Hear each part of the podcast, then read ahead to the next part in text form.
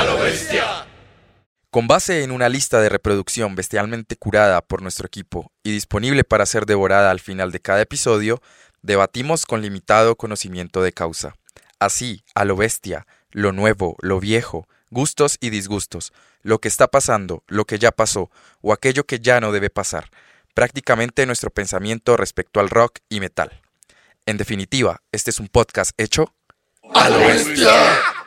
Bienvenidos amigos, esto es A lo Bestia y en este episodio, bueno, los vamos a invitar a recordar seguramente los mejores momentos de nuestras vidas porque eh, estoy seguro que muchos de los que hemos estado frente a una tarima escuchando a esa banda que nos ha acompañado por años y que al fin logramos ver en vivo, ahí al frente nuestro, pues se convierte en un momento inolvidable y bueno, los que estamos acá somos afortunados porque hemos visto muchas bandas en vivo, afortunadamente, y queremos compartir con ustedes estos shows asombrosos que hemos tenido la oportunidad de presenciar. Entonces, bueno, desde Zócar Estudios están presentes en este episodio Manuel Benavides, Camilo Ramírez, Sebastián Pozo, Jonathan Bonilla y Andrés Martínez. ¿Cómo están, compañeros? Camilo. Hola, hola gente, qué bacano estar acá. Llegué entusiasmado, yo no sé, llegué con energía para hoy compartir. Porque llegó tardísimo. Pero la gente no tenía por qué saber, eso no era necesario. Ellos no saben a qué hora grabamos, no, sabemos, no saben cuándo lo hacemos. lo que lo anima a uno es una empanada, un buen ají. empanada, un ají, un, trago por allá del Cauca. Sí, sí, el Cauca. Del Cauca. Queso siete cueros, arequipe, música, buena gente. No, esto mucho. Bueno, sí, un episodio de recomendación de bandas para ver en vivo, es la idea. Entonces, eh, más allá de que sea una, qué sé yo, una música muy técnica, venimos de un episodio donde hablamos más de la complejidad y de lo, de lo denso de las canciones y de lo difícil de digerir. Ahora pueden ser muy fáciles de digerir los temas simplemente por el, el amor o cómo uno lo atrapan en vivo, ¿no? Así es, y hemos presenciado no solo acá en Colombia, sino también ha habido la oportunidad acá a nuestros compañeros de asistir a otros festivales, otros eventos, y empecemos preguntando eso, ¿qué eventos? ¿Cuál es el festival que podemos decir todos es el más grande? Hay que ahorrar, hay que ir a este festival o, a este evento tenemos que asistir. ¿Cuál puede ser el más grande en el mundo, el festival de metal más grande, Sebastián? Eh, bueno, eso es una opinión personal de cada uno, yo creo que cada uno tiene sus propios eh, gustos. Para mí, en realidad siempre pensé que iba a ser el Wacken, pero no lo fue. Para mí ha sido el Partisan o Partisan. de, esta vez está hecho en, en, Alemania y es un festival de, de metal extremo, eh, black y death metal. El Wacken también es en Alemania. Hagamos esa, esa encuesta. Wacken, Partisan, está el Hellfest. ¿Qué opina Camilo? Graspop. Para mí el, el Wacken. O sea, para escuchar metal, Wacken definitivamente. Lo que pasa es que hay otros festivales grandes, el Grass Pop, el Download, que son festivales que el género es mucho más abierto. O sea, uno puede escuchar cosas rock, cosas más de, del mainstream, de la música comercial en el rock. Pero si es de metal, yo sí, con el cliché y todo que pueda representar, yo me voy por el Wacken. Festival. Así, no lo conozca, pero el Wacken. Festival grande, Jonathan. ¿Cuál hay que ir? Yo también creo que el Wacken es como el más, el más grande. Tres días ya tienen una historia bastante grande. 30 años creo que son. 30. 30, años. Este mantenerse en la escena 30 años.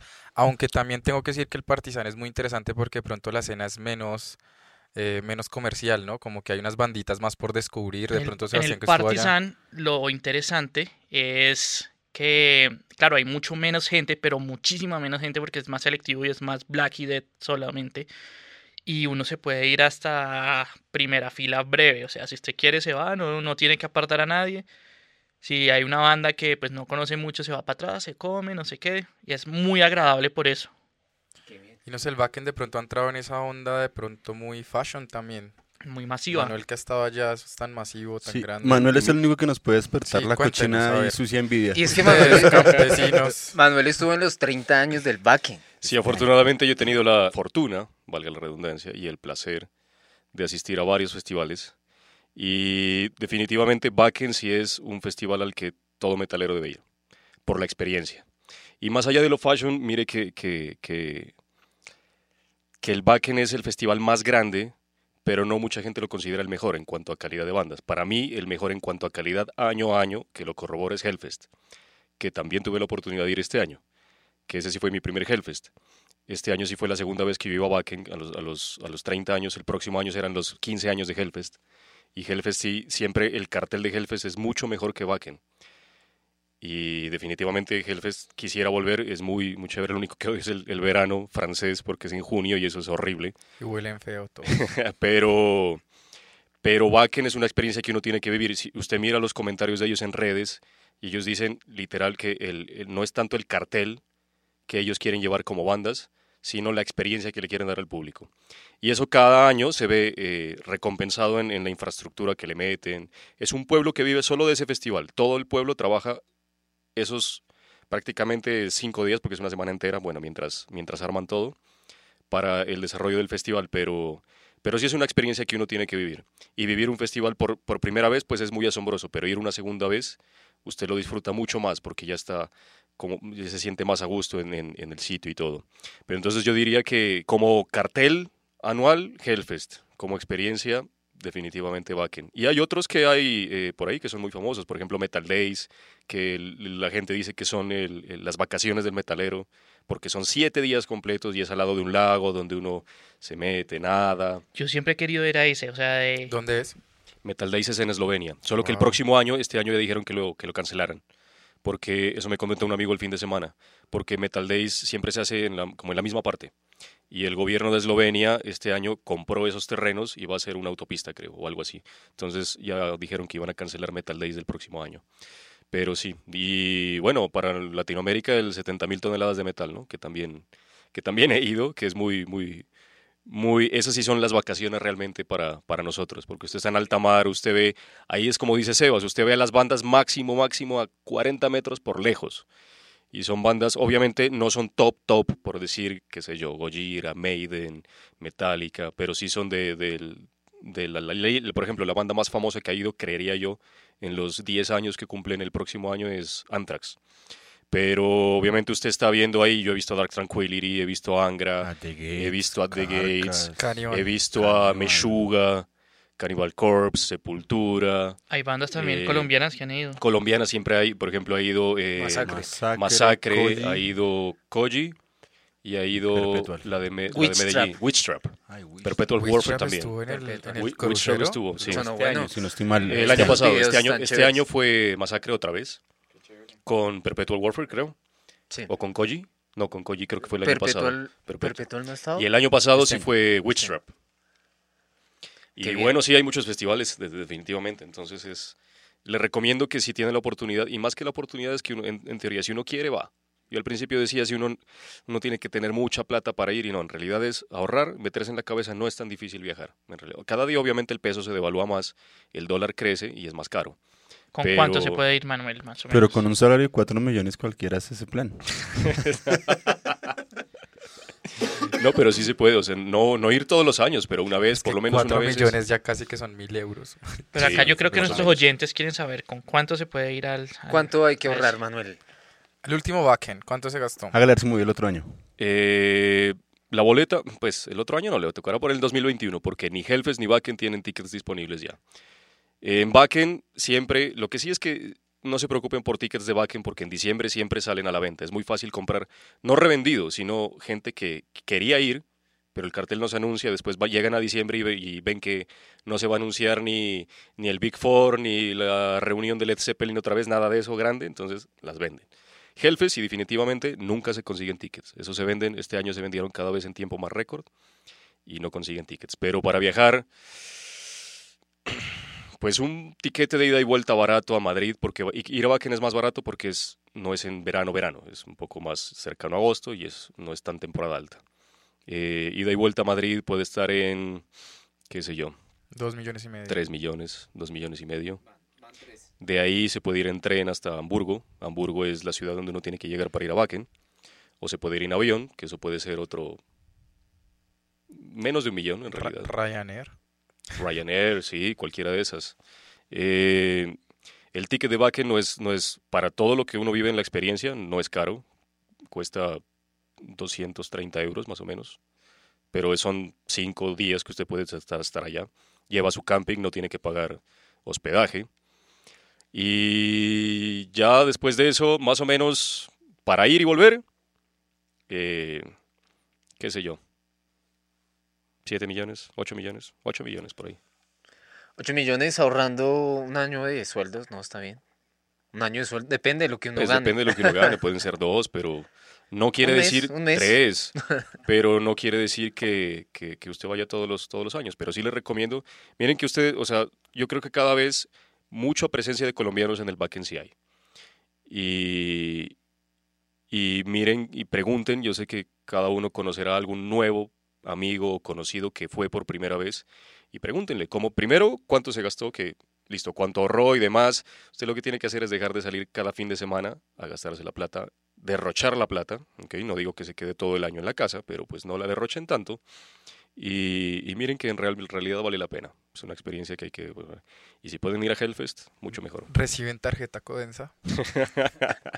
Bueno, hay que hacerlo. con Avi. Y ya hablando del backend, puede ser, sí, tal vez, seguro. eh, acá la encuesta llegó, mm, llegamos a esa conclusión y seguro pues todos los oyentes y personas que nos escuchan también han escuchado el backend y quieren ir. Entonces, ya lo sabemos, más o menos 8, 10 millones de pesos colombianos.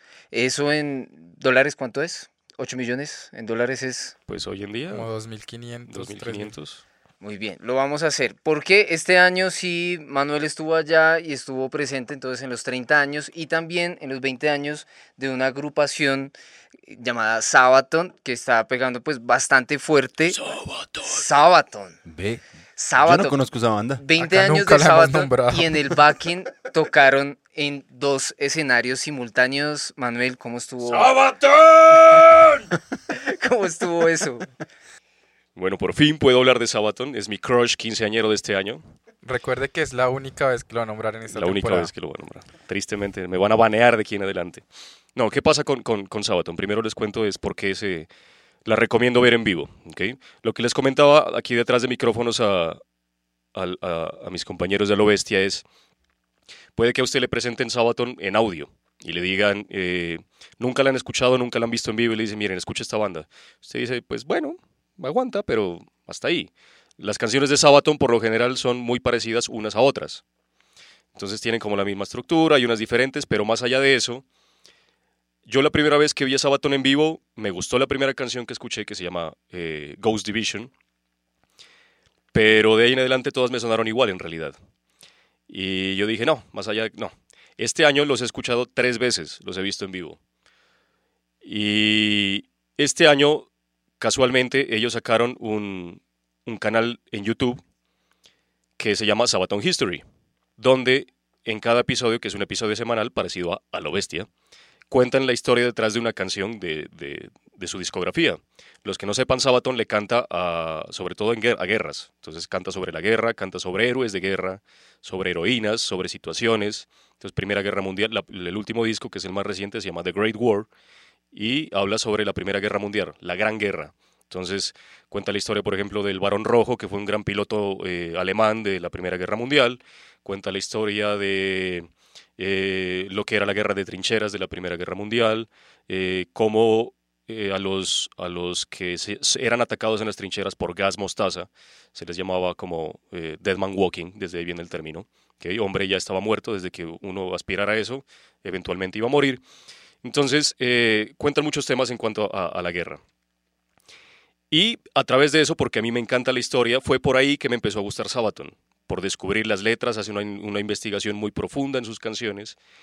Y todo es la producción en vivo. Entonces, todo lo llevan, son de esas bandas. eh, creo que alguna vez lo mencionamos, bueno, más de una vez, pero en el capítulo que estábamos, mencionando a Mona Marth, por ejemplo, lo- todo lo que hacen los festivales europeos, su producción en vivo es muy alta. Y Sabaton lleva eso. El tema que yo estoy recomendando para esta lista de reproducción, más allá que es el, más casposo, como decimos acá, eh, o es uno de los más casposos, y no necesariamente el que más me gusta, pero sí es, de los mejores temas en vivo, es Swedish Pagans. Sabaton es una banda de Suecia, e irónicamente, o muy bien para ellos, muy bien pensado, este es de los pocos o el único tema que habla sobre vikingos. Cuando podrían hablar mucho sobre eso, porque pues Amon Amarth habla sobre ellos y hay otras bandas de Viking Metal que hablan sobre ellos.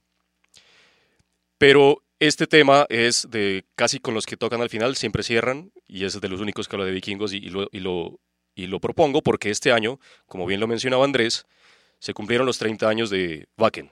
Sabaton como banda cumplió 20 años. Ellos se formaron en el 99 con otro nombre, Ion, y a principios de los 2000 cambiaron su nombre a Sabaton. Sabaton, para los que no lo conozcan, es la parte de la armadura medieval de los caballeros que cubre el empeine. En inglés se, dice, se llama Sabaton, de ahí viene el nombre. Y eh, cambiaron el nombre y cumplían 20 años. Entonces, en el show en vivo de este año en Bakken, ¿qué hicieron? Por lo general, los escenarios principales en los festivales europeos, lo van a ver aquí los que vayan a ir a Notfest este año en Colombia, son twin, son dobles. Entonces está uno al lado del otro. Cuando una banda toca en un escenario, la otra se alista y el cambio entre bandas, no hay ningún anunciante como aquí en Colombia. Simplemente la otra a los cinco minutos empieza a tocar. Este año, Bakken, eh, este año Sabaton, ¿qué hizo en Bakken? Le, le, hizo una propuesta a, los organizadores y es que tocaron en los dos escenarios al mismo tiempo.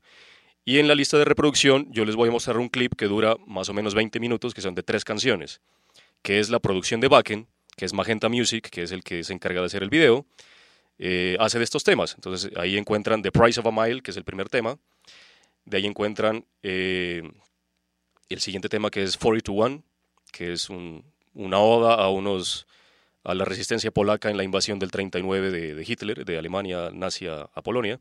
Y el último tema, Swedish Pagans, que al final sale cantando también, sale tocando Tina Go, que es una famosa eh, chelista, que sale en el soundtrack de Wonder Woman también. Y en el cambio entre la primera canción y la segunda, ellos anuncian y lo que hacen es, dicen, nosotros estamos cumpliendo 20 años, Bakken está cumpliendo 30 años, y le propusimos que hiciéramos algo, tocáramos en dos escenarios a la misma vez. Entonces dijéramos, pero ¿qué vamos a poner en el otro escenario? Entonces se nos ocurrió la mejor idea. ¿Qué hicieron en ese momento, que fue más o menos a la mitad del show, una hora, el show duró más de dos horas? En el otro escenario salieron los activos integrantes de Sabaton. En el 2012, después, al, después de grabar su disco Carolus Rex, ellos cambiaron casi que completamente de formación. Solo quedaron el vocalista y el bajista, que son los, como los dueños del nombre más o menos. Eh, y Parr. Y en el otro escenario llegaron los, los antiguos eh, integrantes de Sabaton y a la vez tocaron todos, tocaron dos Sabaton a la vez. Entonces estaban sonando dos baterías, cuatro guitarras, un teclado, un solo bajo porque es el mismo bajista, la voz. Y en este nuevo álbum o en este nuevo tour, The Great World Tour, están incorporando un coro de 20 personas, son 20 hombres, que suben todos, cada uno con un uniforme distinto de cada ejército diferente de la Primera Guerra Mundial y las canciones de Sabaton, como alguna vez lo, lo, hablábamos con Seba, son himnos. Como hablan de guerra, son prácticamente, son muy fáciles de seguir, son muy fáciles de aprender. Entonces se van a dar cuenta que todas en vivo son como himnos, son muy No solo corales. en la letra, sino en la, en la música. Siempre, la son, música. siempre se te queda pegado un sonsonete que es la idea de, de, del himno, ¿no? Todo el backend. eh, eh, claro, es- es, como el, Oh. es como el himno de, de- de guerra, el himno de la marcha. Entonces, de ir. Y siempre hablan de los dos frentes, o sea, siempre, hablan, siempre lo abordan de una forma muy objetiva. Por ejemplo, para la Segunda Guerra Mundial cuentan historias tanto de los aliados como de el eje. ¿sí? Hablan de los nazis, hablan del imperio japonés, hablan de, de- la Italia de Mussolini también. Entonces, en vivo tienen toda esa producción que es muy, a uno lo, enciende, o sea, es, es de esa música que, que yo a veces llamo happy metal, que a uno, más allá de que hablen de unas, de unas letras que tienen un contenido un poco eh, denso, es muy, es muy feliz porque invita es como, como, como al parche en vivo. Entonces uno así no conozca a Sabaton, si lo ve en vivo, se emociona. Y además este año en Bakken eso estuvo lleno, mm, pues lo vi más o menos desde la mitad, se veía desde lejos, pero si ustedes ven el video y por qué propuse eh, eh, este videíto que, que muestra los tres temas, pues me excedí un poco, pero es porque quiero que en el intercambio vean cómo se arman los dos tarimas y ven cómo tocan dos bandas al mismo tiempo, las baterías suenan al mismo tiempo, las guitarras, y en la descripción de ese video de YouTube van a encontrar el link de Magenta Music 360 que los lleva al, al link del toque completo. Entonces van a poder ver las dos horas completas de Sabaton en vivo. Pero, o sea, la pregunta es, el- en ese show, o sea, están interpretando la misma canción en la misma tarimas? canción al mismo tiempo. Entonces, como son los antiguos integrantes, tocan las que ellos ya se saben. Entonces, suenan dos baterías, suenan cuatro guitarras. Es complicado a nivel de producción. A nivel de- sí. y, eso, es- y Ingeniería eso es lo que uno, o sea, uno al- uno al principio es eso. emocionado y todo, pero uno después se pone a pensar en eso y, o sea, para que los bateristas, si bien no es, puede que técnicamente las canciones no sean muy difíciles, pero igual eh, coordinar todo eso y a nivel de producción, de canales, en la consola, todo, me imagino que eso debe ser casi que un dolor de cabeza, pero Y yo me imagino uno como espectador, o sea, uno no se aburre porque mira para acá y mira para allá, mira para acá. Parece un partido Exact- de tenis, me. Exactamente. Yo, por ejemplo, yo conocí, yo conocí a Sabaton pues hace unos años, pero me volví muy seguidor de ellos, pues por todo lo que les digo, tanto por su puesta en vivo como por la historia este año. ¿Sí? Pero un amigo, Rafa, que, con el que fui a Wacken también, él conoce a Sabaton desde hace mucho tiempo y los conoció con la formación original.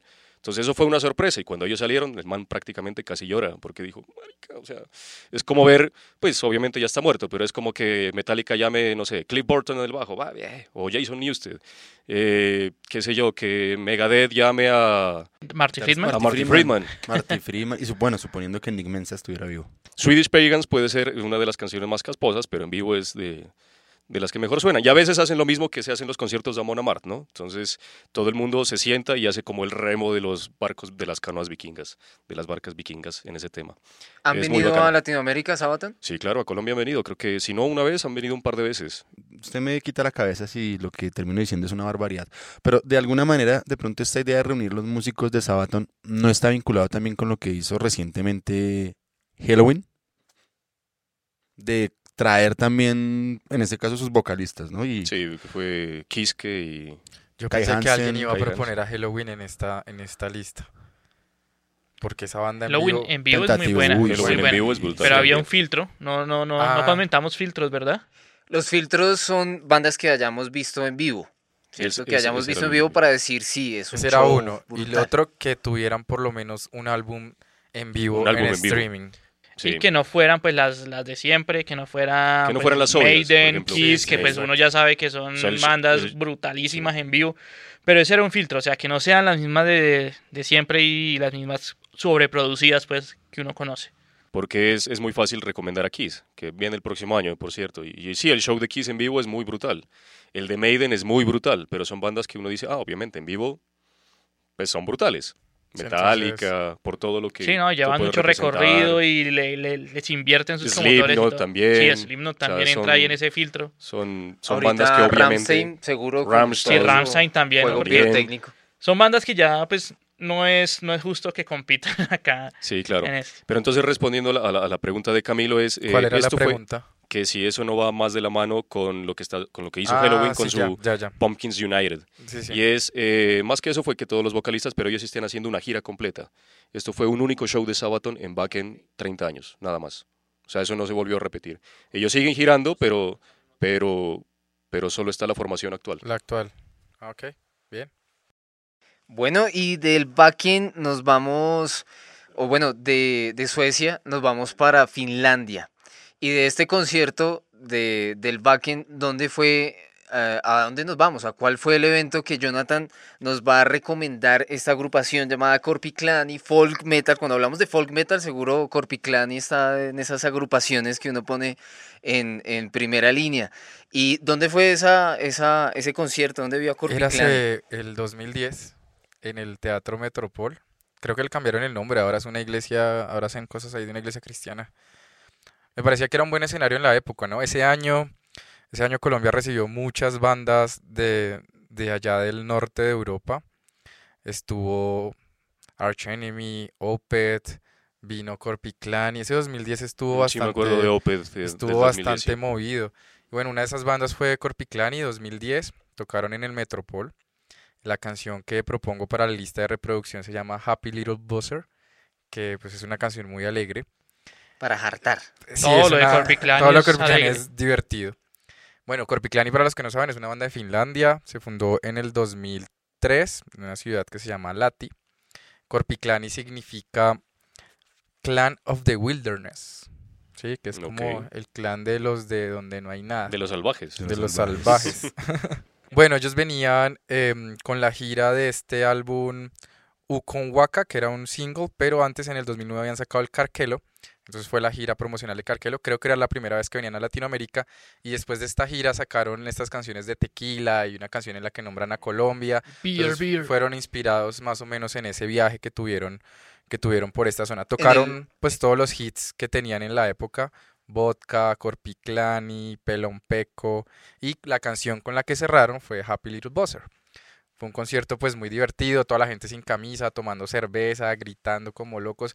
Parece que una banda en vivo que uno no solo se disfruta musicalmente, porque también son unos muy buenos intérpretes y tienen unos instrumentos muy interesantes, sino que también el feeling que le da a uno no es para el pogo, sino es para saltar con los amigos, para tomarse unas cervezas. Una banda muy, muy interesante. Entonces esa es la canción que les recomiendo, Corpiclani, Happy Little Buzzer, que vinieron en el 2010 a Bogotá. Allá en el Metropol hubo un poco de... Eh, como que uno va saltando y se coge de los brazos y iba dando vueltas y así era el pogo, era un poco pogo, o sea, era violento, pero era así. Era más bailadito. Sí, bailadito. Pero Corpiclani sí creo que es la, como la banda insignia del folk. O sea, uno piensa en folk y es Corpiclani la primera, ¿no? Sí, pues, eh, O sea, pues en, Fintroll. en- en ese, bueno, Fintroll, Bueno, sí. Corpiclani. La primer banda que impuso, que impuso esta temática de tomar, yo creo que es Tankard, ¿no? Sí, Ah, sí, Tankard, esos son los, los- trasheros los- son los- los papás los de la thrash cerveza. metal borrachitos, fiestero. los borrachitos que le dijo Camilo en un episodio de los... Y de ahí salen todas estas bandas, Corpiclani, Fintroll, todas estas ba- bandas fiesteras y farreras. Sí, Corpiclani pues tiene eso, todas, tiene canción de vodka, de tequila, de cerveza, no sé, en la de tequila también nombran caipiriña, les faltó la del aguardiente ya, de pronto no lo alcanzaron a probar en En un Colombia. próximo, en un próximo. No les alcanzó la conciencia para escribir la canción. Otra banda que también es de, pues, pues, no es como tal folk, pero es más pirate metal, o sea, metal pirata, es Elstorm. Sí. Y sí. también es una farra verlos en vivo. Tienen un, ¿Cómo pati- se tienen un patico inflable. ¿Cómo se escribe esa agrupación? Alestorm. Ok. E- Ese es un Escribe. pirate metal que le llaman ellos. Sería ellos como le cantan la pirata. a- cerveza Ale más la tormenta Storm. Correcto. Una tormenta de cerveza. Muy bien. Y todos los temas hablan de piratas emborrachándose. De y- cantinas, de piratas, Captain Morgan, México, Entonces sí, esto también entra en el happy metal que dice Manu. o, en, o en el party metal que le llama sí, Jonathan. Sí, es música para, para farra. Parece que Corpiclani prende en una farra en cualquier momento con Sí. Beer Beer o con esta Sí, sí, Happy sí. Little Buzzer. Otra cuestión que me parece muy graciosa es que pues en esa época uno no se sabía las letras, muchas de las letras de Corpiclani son en, en finés o en inglés. Y uno gritaba lo que fuera, esta Happy Little Buzzer y uno escuchaba Happy Little Buzzer y toda la gente gritando como lo, parecía como si se la supiera. Happy Happy Lily. Little Buzzer, canción no dice Little, mucho, Happy ¿no? Little, Happy Little Buzzer. No, no dice más. Entonces es muy fácil de aprender. En el año 2010 también vino Lamb of God al Teatro Metropol. Entonces, eh, vinieron varias bandas, ¿no? Por primera vez en el 2010. Eh, estuvo genial porque, mm, pues, primera vez que venía Lamb of God y muchos los estábamos esperando. Ellos venían haciendo algo de promoción del álbum del 2009, Grat. Rat.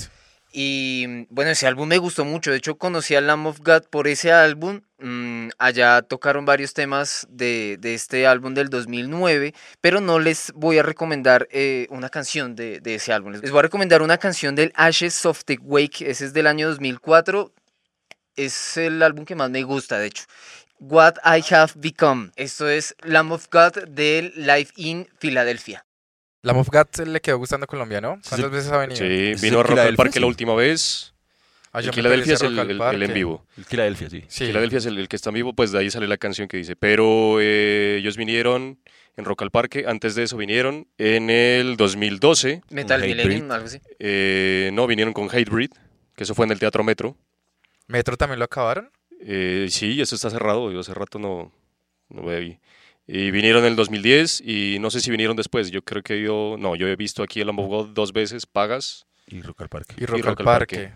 a Tres veces. ¿Qué fue Sí. eso? Rock al Parque fue el año 2018, Creo. Mm, No, fue en Menos, 2000 2017. Este año, ¿quién vino a Rock al Parque este año? Año 2019. ¿Este año fue Dark Tranquility? No, fue el año No, el pasado. Sí, fue hace dos años. En el Este año vino fue 2017. Angra. Este año fue, fue- Ah, sí. Este año fue el único que. que des- como desde el 2005, este es el primer año que no voy a Rock al Parque. Eh, vino en 2017.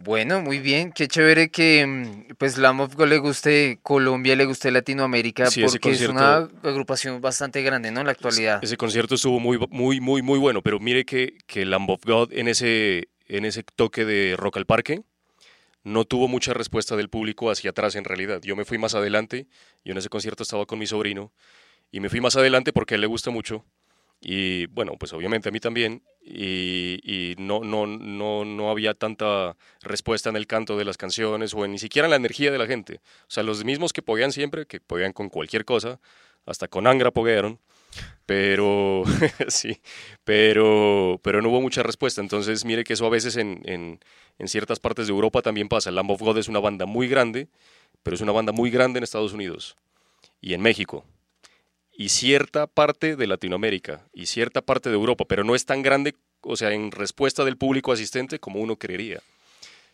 Pero en, en ventas, en, digamos que en, en playlists o en Listas de eh, reproducción. charts, esos de, de, de Billboard y todo eso, Listas.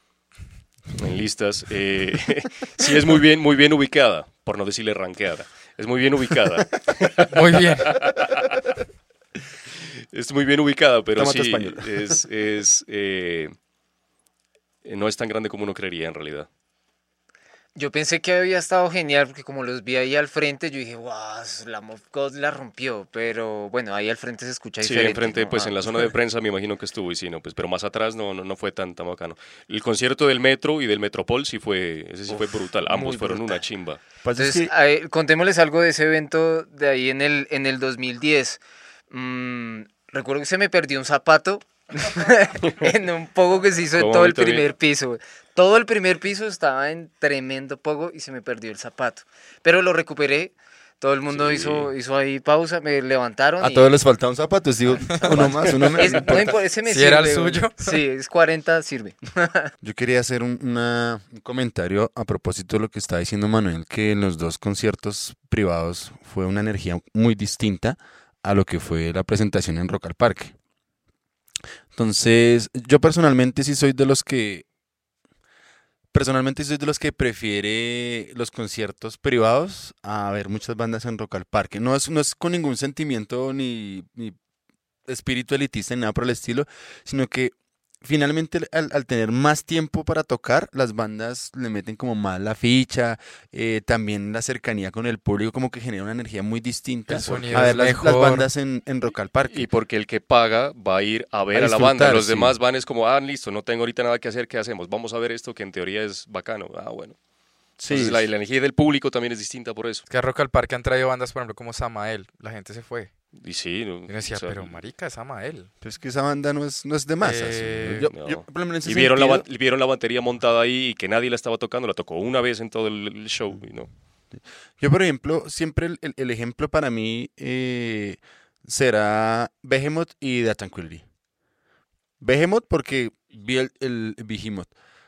Porque el show privado acá en el 2015, si no me falla el coco, fue un conciertazo. O sea, fue una cosa brutalísima, brutalísima. En realidad, lo que yo decía en otro episodio, ese black metal que le da uno miedo en vivo. Es que ese muy sí, eso sale- Pero- y eso y eso que en Rock al Parque salieron y salen con las máscaras y con el fuego y eso se siente como... O sea, si es una tensión, uno sabe que pues no pasa nada, pero sí demuestran mucho su la intención La que quieren transmitir. Pero no se, no, no se logra, el, o por lo menos No, yo no obviamente, no, el no, mismo no, no. afecto, ¿sí? Y con Dark Tranquility yo también asistí al show Sí, que se no, me mencionó en alguna ocasión ahí en, en Nocibar. Uy, ese, ese, ese- ese Pues de es los que- conciertos, de los mejores conciertos que he ido en mi vida. Conciertazo, Sí, ese- O sea, uno lo ve ahí, yo estaba también así, eh, se fue en enero, se fue como en el Sí. 2015 también, 14 por ahí. Yo quiero decir tres cositas. La primera, frente al problema de los... O sea, la energía que tienen las bandas en Rock al Parque, si no, es, si no es una banda de un death muy potente o un trash que sea muy conocida, no va a tener la respuesta del público tan alta. A- antes de, mm, detrás de cámaras estábamos hablando del, del tamaño tan extenso que tiene la parte de prensa en Rock al Parque que nos parece Es- absurdo.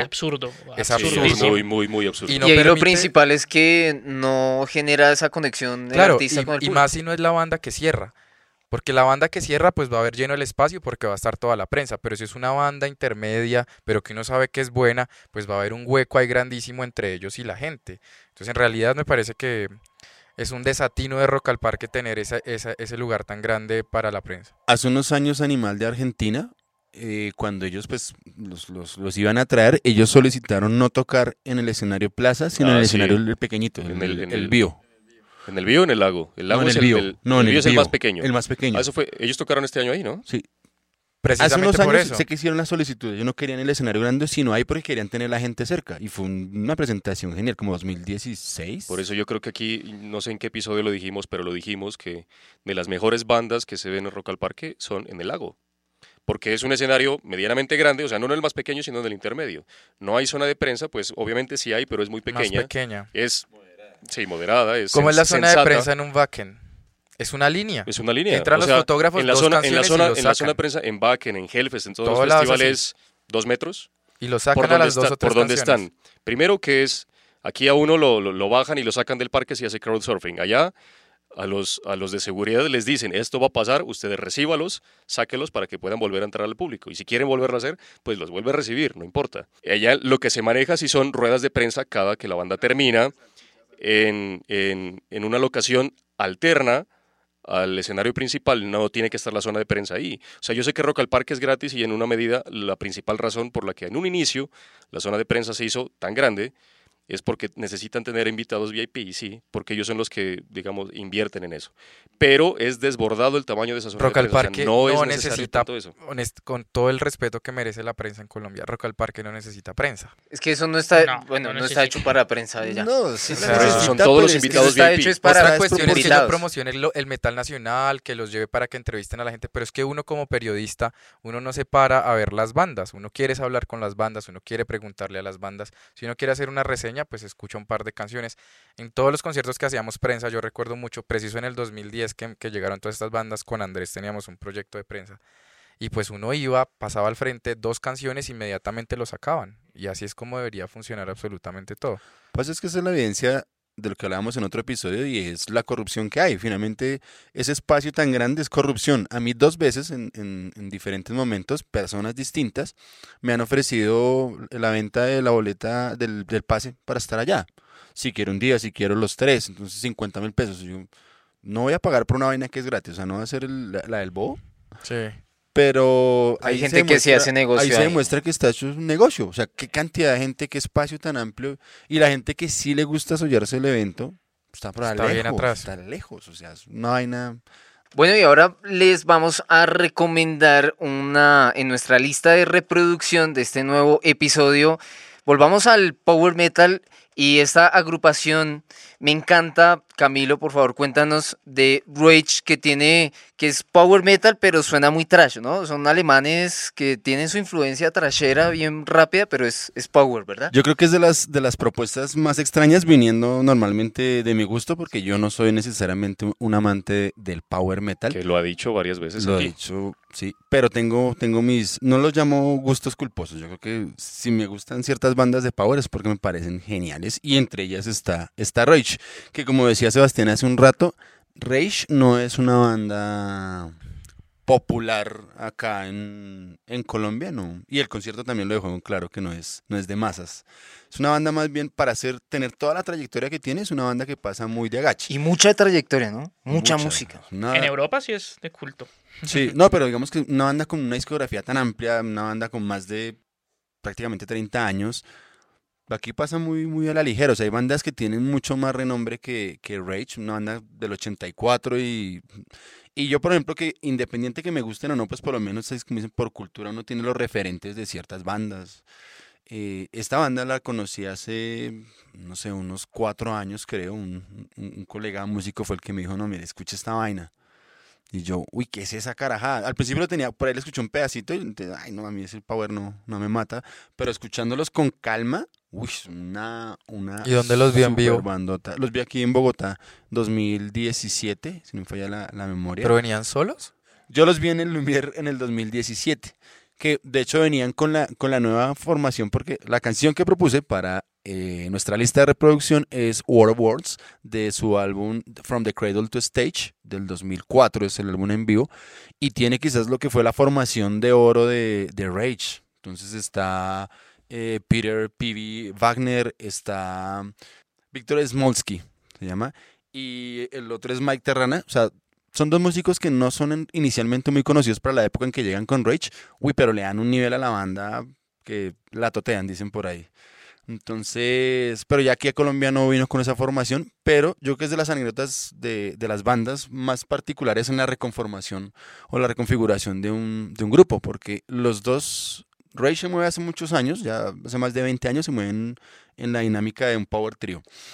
Y la actual formación, la arma- los dos, el baterista y el, el guitarrista, fueron fans de la banda por muchos años. De hecho, el, el actual guitarrista, él es un venezolano, Marcos Rodríguez, se llama él. Y el sujeto tenía una banda que era tributo a, a Rage. Entonces a él lo ven por videos de YouTube, lo ven y lo llaman a la audición. Entonces la anécdota que cuenta él en, un video es que cuando él llegó a la audición, entonces eh, Pibi, el bajista y vocalista, le preguntó, bueno, ¿cuáles se sabe para hacer la audición? Y el man le dijo, me las sé todas. Ah, jue madre. ¿Cuál quiere? Todas.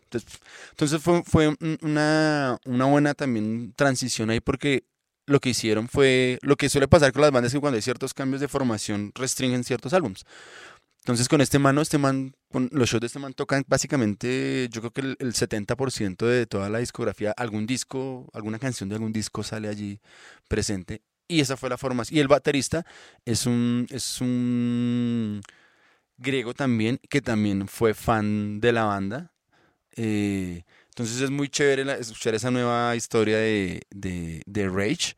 Y esa fue la formación que yo vi en, en el 2017, si no me falla la memoria, ahí en el Lumière. Muy bacano el concierto, o sea, es o sea, de esas bandas que difícilmente un power trio que, que se eche de la gente al hombro y sea una pachanga total toda la noche. Rage, muy muy buena banda.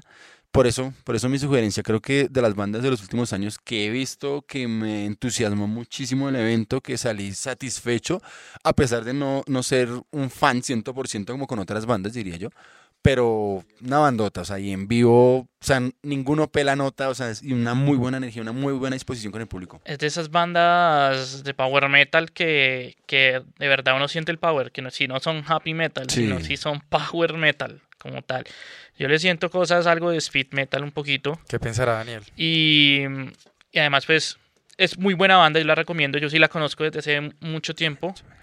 Pero ponerse al día con la discografía de ellos, eh, sí, es, o sea, es que tienen muchos discos. Muchos discos. Muchísimos. Canísimos. Bueno, y si le, le podemos recomendar a quienes escuchan un disco en especial o uno en vivo. es que depende. logre De los como 20 retomar discos. todo. Depende porque incluso Rage es una banda que para hacer power metal es, es muy versátil. O sea, dentro del mismo género es muy versátil. Tiene como épocas. No, ca- en cada, cada disco tiene su, su toque. O sea, hay, hay un, hay un disco, ahorita se me va el nombre, en que los sujetos decidieron hacer una, ¿cómo se llama? Una suite. Vea pues. Pero suite, o sea, tienen su orquesta y todo, pero también meten la parte eléctrica y es, es un discazo. Lo que pasa es una canción rara. Esa suite es bien, bien rara. O sea, de hecho, lo que hablamos en algún episodio, para escucharla necesitan un buen, buen background, una buena experiencia, una enciclopedia para entender bien lo que hacen allí. Entonces, yo que depende del disco. Yo, yo aconsejaría el disco donde aparece la, la canción que estoy recomendando, el, el Sun Chaser, se llama esa, esa ese álbum del 2003, que es el de la gira. Esto y que está la formación que les digo, que es, me parece que es muy brutal ver esa vaina en vivo. Entonces, Recuerden que todos estos temas los van a encontrar en las listas de reproducción que también armamos como a lo bestia, en Deezer, en Spotify, en YouTube. YouTube. Van a escuchar los playlists o lista de reproducción que preparamos para ustedes. Entonces pasamos ahora de Rage, de este power metal, así muy influencia trash alemana, a una, a una agrupación que realmente, pues eh, desde hace bastante tiempo, eh, empezando con Merciful Fate, empezamos pues a escuchar esta, esta oscuridad, estos, estos temas, estas canciones de Kim Bendix, mm, bastante oscuros, con una voz muy particular. Hablemos de King Diamond, Sebastián. Bueno, pues toca decirlo que esta sí fue algo personal mío, es mi, es mi banda favorita y es mi concierto favorito Número en el uno. que yo he estado. Es el concierto número uno en el que yo he estado. Eh, los vi en, en, en Barcelona, en el Barcelona Rock Fest del 2016. Y pues para mí fue toda una sorpresa cuando yo ah, anunciaron el cartel y yo vi King Diamond y yo pues toda mi vida es que desde que yo tenía 14 años soy seguidor de, de esta banda. Esa es su banda favorita, ¿cierto? Es mi banda favorita. Esta y Merciful Fate, pues que son, Ah, bueno, comparten sí. el mismo vocal.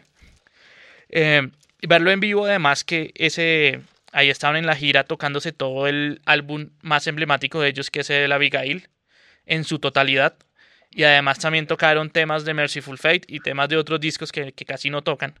Entonces para mí fue la locura. Yo casi lloro ese día. O sea, además que verlo en vivo, que esa es la razón por la que lo, pues, lo propuse, es ver todo el set de King Diamond. Ellos siempre, pues para los que no sepan, King Diamond en cada disco que hace cuentan una historia. Eh, o sea, siempre, siempre los discos son conceptuales. La letra desde que comienza hasta que termina es relatando la historia y lo que pasa y el pues King Diamond, o sea, King Bendix metiéndose en los personajes y haciendo todas las caracterizaciones de los de los personajes, pues en vivo, ellos lo que hacen es, tienen el escenario pues decoradísimo de la temática que, que, tenían, pues por ejemplo en, en este que era la Abigail tenían la, la mansión pues de la, de la, en donde se desarrolla la historia. Entonces están las escaleras de, de donde se mata la, la mujer de, del protagonista que se llama Miriam. Y lo que hacen es que mientras ellos están cantando, siempre tienen a una actriz que entra en el rol y se disfraza de algo y va mientras ellos están tocando y ya sale por ahí como o bailando o haciendo alguna interpretación de lo que se dice. Pues los músicos son de primera, está el señor Andy LaRoque, que es de mis guitarristas favoritos, que también tocó en Dead, para los que saben del tema. Eh, no, verlos es locura, no pelan, no pelan nada, excelentes músicos, buen setlist que tienen, no, es, o sea, toca, es algo que toca verlo. Y vienen a México en el año 2020, ¿no? Van a estar en México creo que en los 10 años del Heaven and Hell. Están en gira, están en gira. Ah, vendrán, vendrán por acá. Eh, por acá yo no sé por qué es que no los traen. Nunca he sabido por qué, por qué no los traen. Creo que sale muy caro. Porque no sé. solo tienen un fan. no, mentiras. No, no pero por ejemplo, yo también no. pienso que con Merciful Fate pasa, pasa algo particular, lo que yo mencionaba con Rage, y es, me parece que es una banda muy grande que no tiene muchos seguidores acá. Y que siga siendo así, por favor. Eh, Sí, sí, sí, no, no. sí, es que a, a mucha gente que yo conozco dice, no, pues es chévere, pero es que la voz, la voz me raya. Y esta es una de las bandas también que digamos que, que no le gusta a todo el mundo precisamente porque la voz de, de King Diamond, del señor Kim, es muy particular. Es una voz agudísima. Este tipo puede subir con su falsete, casi siempre es falseteada. Y él la intercala entre ese falsete súper alto y algunas voces rasgadas. Entonces para mucha gente es algo chocante, es algo que lo eriza la piel, pero precisamente esa es la idea de, de, de esta banda. Pues todas las historias son de terror, de miedo, de, de cosas ocultas. Entonces esa voz le queda perfecto a la música que es oscura, es, es chévere. Es un heavy metal, mucha gente le dice que es power metal. Pero yo digo, Pero no, sí es muy oscuro para heavy. ser power Es, metal. es- es un heavy. A mí, yo por lo general, pues, por lo general no. Yo, sinceramente, no soy muy seguidor de ni de King Diamond ni de Merciful Fate. Pero yo los vi un rato también este año en, en Hellfest, con su montaje del, del... O sea, obviamente tienen un show detrás también. Y, y sí, verlos en vivo, así a uno no le gusta, el show es, es un show. Es O sea, interesante. más allá dejando de, de la parte que le gusta y musical y todo, es, es muy, muy chévere verlos en vivo. las Oye, historias. Y, y al final, y al final es como que todos se despiden, hacen una venia y se meten por una puertica de la casa y se van. O sea, no es que se bajan del escenario ni nada, sino que se meten como que se, se desaparecen en ese cuento de terror, en esa historia que está contando Sebans, que tratan de narrar en tarima.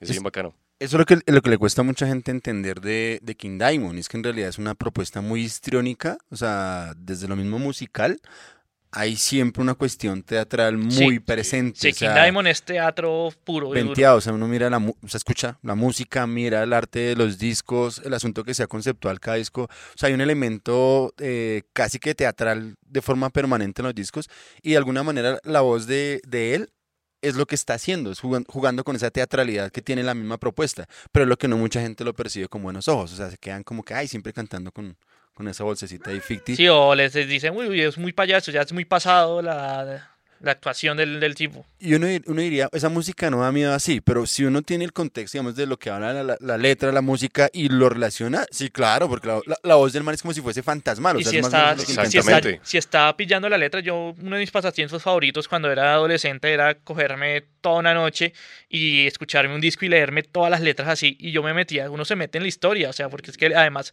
el tipo como hace las letras es como si uno estuviera leyendo un cuento corto acerca de, de una historia de terror. ¿Y en lo que- King Diamond sigue con, con su estilo bien, bien satánico o, o ya le baja Mm, a otro King, más King oscuridad? Diamond ya es más, más oculto y cosas de terror. En Merciful Fate sí era satánico Venteado. venteado. Sí, y, y eso es lo que tratamos de, haciendo un, un salto bien, una analogía bien, bien grande ahí. Perdonarán cualquier cosita, como diríamos en mi tierra. Eh, es lo que tratamos de hacer aquí, ¿no? La idea es que escuchen nuestro, nuestro podcast con la playlist al lado, por eso tienen los temas ahí en, en- en lo que recomendamos, en, en YouTube, en Deezer y en Sí, Spotify. Nos han contado varios oyentes que efectivamente ponen la en, en el podcast en Simplecast o en, cual- o en cualquiera de las plataformas y al ladito abren YouTube y va sonando y nos van escuchando. Es que se entiende distinto la carreta. Sí, Sí. claro. Es, es como lo que dice eh, Sebas, es, eh, puede ser un, un episodio también para abrirle los ojos a la gente y que empiecen a escuchar las propuestas musicales, no solo desde la parte musical, sino de todo lo que quieren proponer, ¿no? Es leer la letra de la canción y demás. A mí, de King Diamond, ay, ¿cómo se llama? No, una canción con, con Christmas se me fue. Hoy está re No Presents for Christmas. usted, ¿no? No Presents for Christmas. No, Presents for Christmas. pero de Merciful. Lo que pasa es que yo la conocí en, un- Ah, en el envío de, de King Diamond. Ay, muy bacana esa ca- Y uno no se espera una canción así tipo Jingle Bell. Jingle Sí, Bell. sí, Es que comienza como un villancico Sí. y de repente se arma. Se arma la patacera más buena. Es una canción bien densa, o sea, de hecho es bien rapidita dentro de lo que es eh, Merciful Fate, pero la, la, la- conocí Él inicialmente. hace por varias, en varios discos hace cosas así. En una hace como con, con la música de, de la marcha de las bodas. Chan, chan, chan, chan. Empieza así y de La repente le mete un acorde así todo disonante y se, se vuelve todo oscuro. Y en otra empieza a sonar con, con el, el tambor. No me acuerdo cómo se llama ese villancico, el tamborilero. Se, se lo canta como el villancico hasta la mitad y le mete una pesadez de espesa oscura. Es muy bacano esos contrastes que maneja Sí. el hombre. Yo pagaría Bueno, por verla en vivo acá. Por Bueno, favor, usted tráiganlo. sí, el, sí. que, el que nos escuche, que nos esté escuchando, que sea promotor, Sí, anímese. La gente va, la gente pagaría el show de King Diamond. Sí, más, más por la puesta en escena, ¿no? Sí, es un. muy No los escucho mucho, pero de vez en cuando varias canciones de Merciful Fate me gustan bastante, las tengo ahí en mis listas de reproducción. Interesante. De eso se trata, ¿no? Bandas en vivo. Entonces, Creo que mucho, mucho de lo que es Ghost ahorita le, le ha copiado, no sé, yo a veces siento como Sí. que, que bueno, Sí, bu- bueno, el, tratemos el símil que, que la gente dice entre Ghost y, y King Diamond. Es, no es tan... Yo no soy partidario que, de que se hayan copiado porque es totalmente distinto. A mí Ghost me suena es más a Blue Oyster Cult. sí, tam- Y el Sí, mismo, más- el mismo Ki- King Diamond lo ha dicho en entrevistas, como que él, él no encuentra el parecido, que le suena más como al rock de los 70s. Y, y que, que pues bien por ellos, que bacano que estén Pero yo lo pensaba más por eso. las letras, por ejemplo, de Merciful Fate y las de las de Ghost. Es como mostrarle a uno el satanismo de una manera tan amable, como tan tranquila. Ay, sí, él es, es el diablo, qué chimba. y Y, todos, Ghost, y todos cantamos. Ghost en vivo también es muy bacano. Sí. Sí, esa banda en vivo chévere. Bien, y ahora les vamos a recomendar una canción de un señor que es muy conocido no solo por ser vocalista de esta agrupación, sino también ser director de cine, escritor, caricaturista y pues hombre, Rob Zombie, una agrupación ya muy, muy conocida también, hay, hay, mm, ahí hay algo de, de herencia de White Zombie, ¿no? Sí, pues Sí.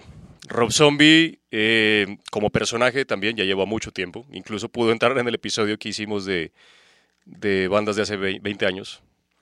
Eh, bueno, no porque no tuvo un disco este año, pero sí ya lleva más de 20 años como Rob Zombie como tal.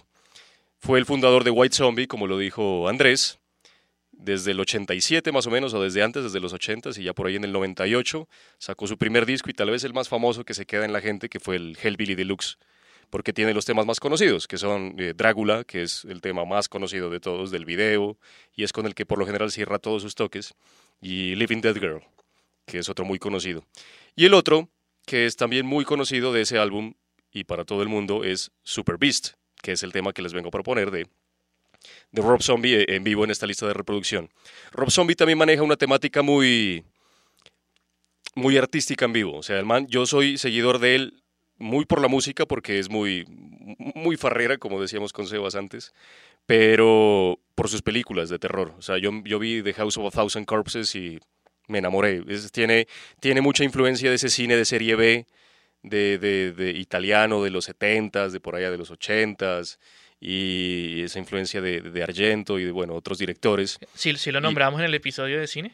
A Rob Zombie, no. cre- se yo- yo- yo- ¿no? yo quería, pero no, no sé, tal vez lo, lo, lo- no sé, lo metí por otro lado, o me acordé tarde, o bueno, yo qué sé. Pero igual cabe con toda. Y ha hecho, eh, hizo un remake de eh, Halloween, iba a decir Halloween, remake de Halloween, eh, perdón, eh, eh, en los 2000, y Halloween 2, y tiene mucha influencia del cine, bueno, de allá de terror de, de principios de, de la década de los 30 y demás. Pero en, en vivo también es un- un- una puesta en escena muy de maquillaje, de vestuario, de luces. Yo los vi este año en Notfest, antes de Hellfest. Este año eh, Notfest meets Hellfest.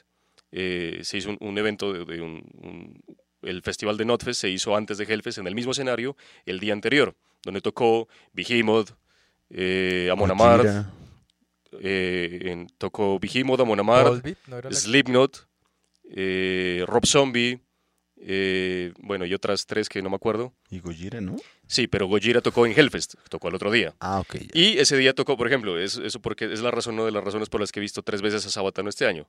Porque estaba, Qué aficionado, man. estaba, no, eso sí fue casualidad. Estaba eh, planillado para Notfest, cerró ese día, tocó después de Slipknot.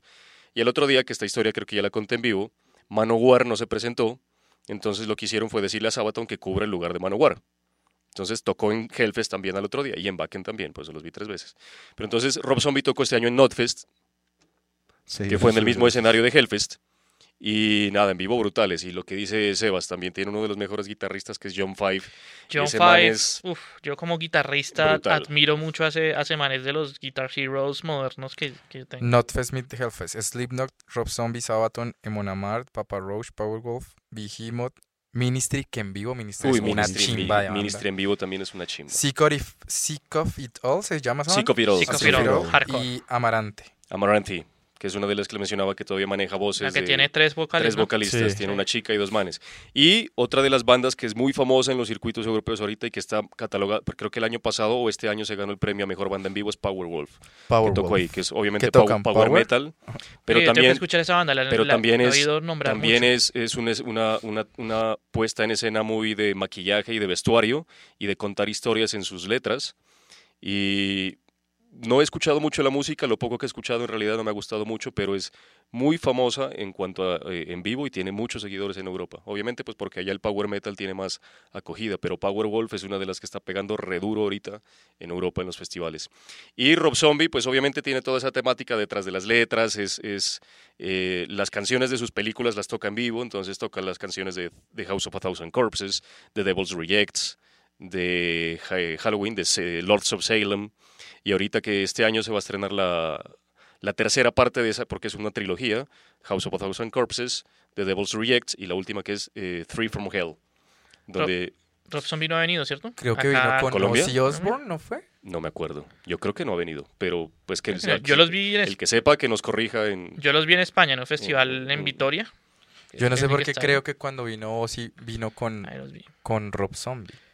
Yo sí vi a Ozzy con Rob Zombie en el mismo toque, pero fue en ese festival.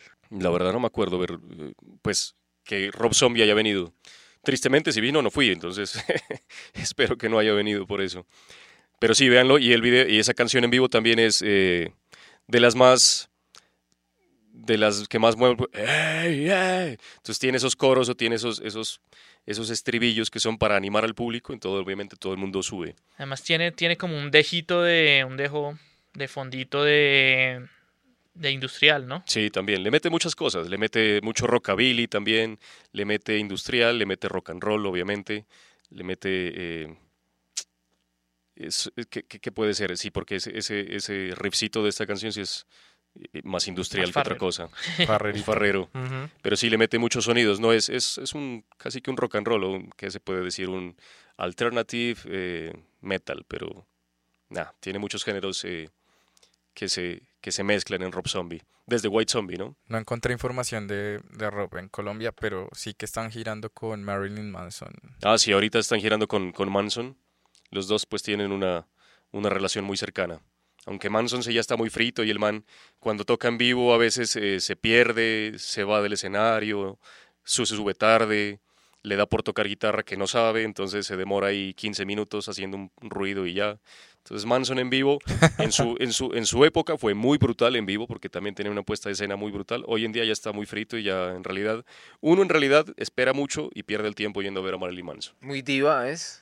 Pero es que está muy frito, entonces lo que le digo, o sea, pierde mucho tiempo, llega tarde, se va antes, intenta tocar guitarra, entonces se, se tira todo el set y no, uno no, no escucha lo que quiera escuchar. Oigan, están diciendo que la agrupación actual más grande del metal es Gojira, ¿es verdad, Jonathan? ¿Es Gojira? Sí, sí. ¿Por qué? Yo no la he visto cerrando eventos. Sí, Sí, ¿usted sí Hellfest este año, ¿El Hellfest Hellfest este año, Hellfest 2015. Bueno, Hellfest porque bueno, es pues es que francés. son franceses y y ellos bueno, son franceses. pero pues no un evento como como Wacken o como qué sé yo como eh, Metal Days pero pero Gojira cada día está creciendo más Eh, yo creo que hoy en día por ejemplo Gojira estaba planillada para el, el 70 mil toneladas de metal hace tres años y fue cuando se murió la mamá de ellos dos que pues bueno ahorita Jonathan lo comenta No, no, no, yo hablar de la muerte de nadie. Joe Duplantier y Mario Duplantier son hermanos que se formaron la banda, entonces la mamá se murió y pues no pudieron tocar. Y pues como les comenté, el Toneladas no tiene un cartel muy alto para llevar bandas y yo creo que hoy en día Gojira ya es tan grande que ya no entra en el Toneladas. Entonces sí es una de las bandas más grandes. Bueno, esta banda se conformó en el 96, inicialmente se llamaban Godzilla y pues precisamente porque el nombre Godzilla ya tiene dueño, les tocó pasarse al nombre original en japonés, que es Gojira. Gojira. Mm, Gojira, que es de las películas allá de Tokio, esas viejas. En- desde el 2001 se llaman Gojira, pues es una bandota. ¿sí? Sí, no, es no así. podemos Una decir banda nada. Es una banda única. Y cada vez Sí, su música como que está en una evolución con- constante, sí, como que cada álbum que sacan, aunque hace rato no sacan música, hace como ya... o el año pasado el año sacaron pasado el... el- año pasado sacaron el Magma, Ah, el Magma es del 2010 No, mentira, El no, 2017, hace dos que fue la gira que yo 2017. lo vi. 2017 Sí. Magma. Bueno, Yo tuve la, disco, la sí. oportunidad de verlos en el Download en Madrid. Bueno, fue como una coincidencia. Yo andaba por ahí, estaba caminando por el centro de Madrid cuando vi una valla que hacía Download y yo sabía que el Download era en Inglaterra, pero decía en Caja Mágica Madrid. Yo dije, como ve, y pues todavía habían entradas. Algo muy gracioso fue que yo pagué mi entrada con una tarjeta de crédito. Después, cuando regresé a Colombia, miré mi extracto de cuenta y me reversaron la compra.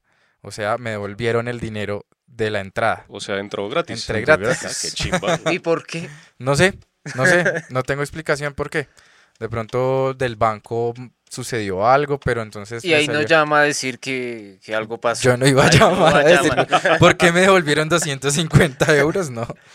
Bueno, fue un, fue un concierto bastante interesante. Mi primer concierto en Europa, pues por supuesto el ambiente es muy diferente. En verano eh, la gente es muy respetuosa, todo es muy Sí, o organizado. sea, es muy diferente el- el Eh, público también. Yo estuve adelante en la primera fila pegado a la malla, nadie me empujó, nadie se movió, o sea, lo respetan a uno por completo el espacio, en cambio acá uno se hace adelante y todos buscan es la forma de sacarlo. Pasó algo muy chistoso, es que ellos tocaban más o menos como a las 8 de la noche y yo estaba desde las 4, creo que estaba viendo a Mastodon antes y yo me había comprado una botella de agua 2 litros congelada allá afuera del, del evento porque estaba haciendo mucho calor. Entonces yo iba tomando agua y tomando agua y como a las 5 ya me dieron ganas de ir al baño, pero no quería perder mi puesto en la en el lugar y me quedé hasta que tocó Gojira Hasta como que se hasta, orinó. hasta como hasta las 9 de la noche.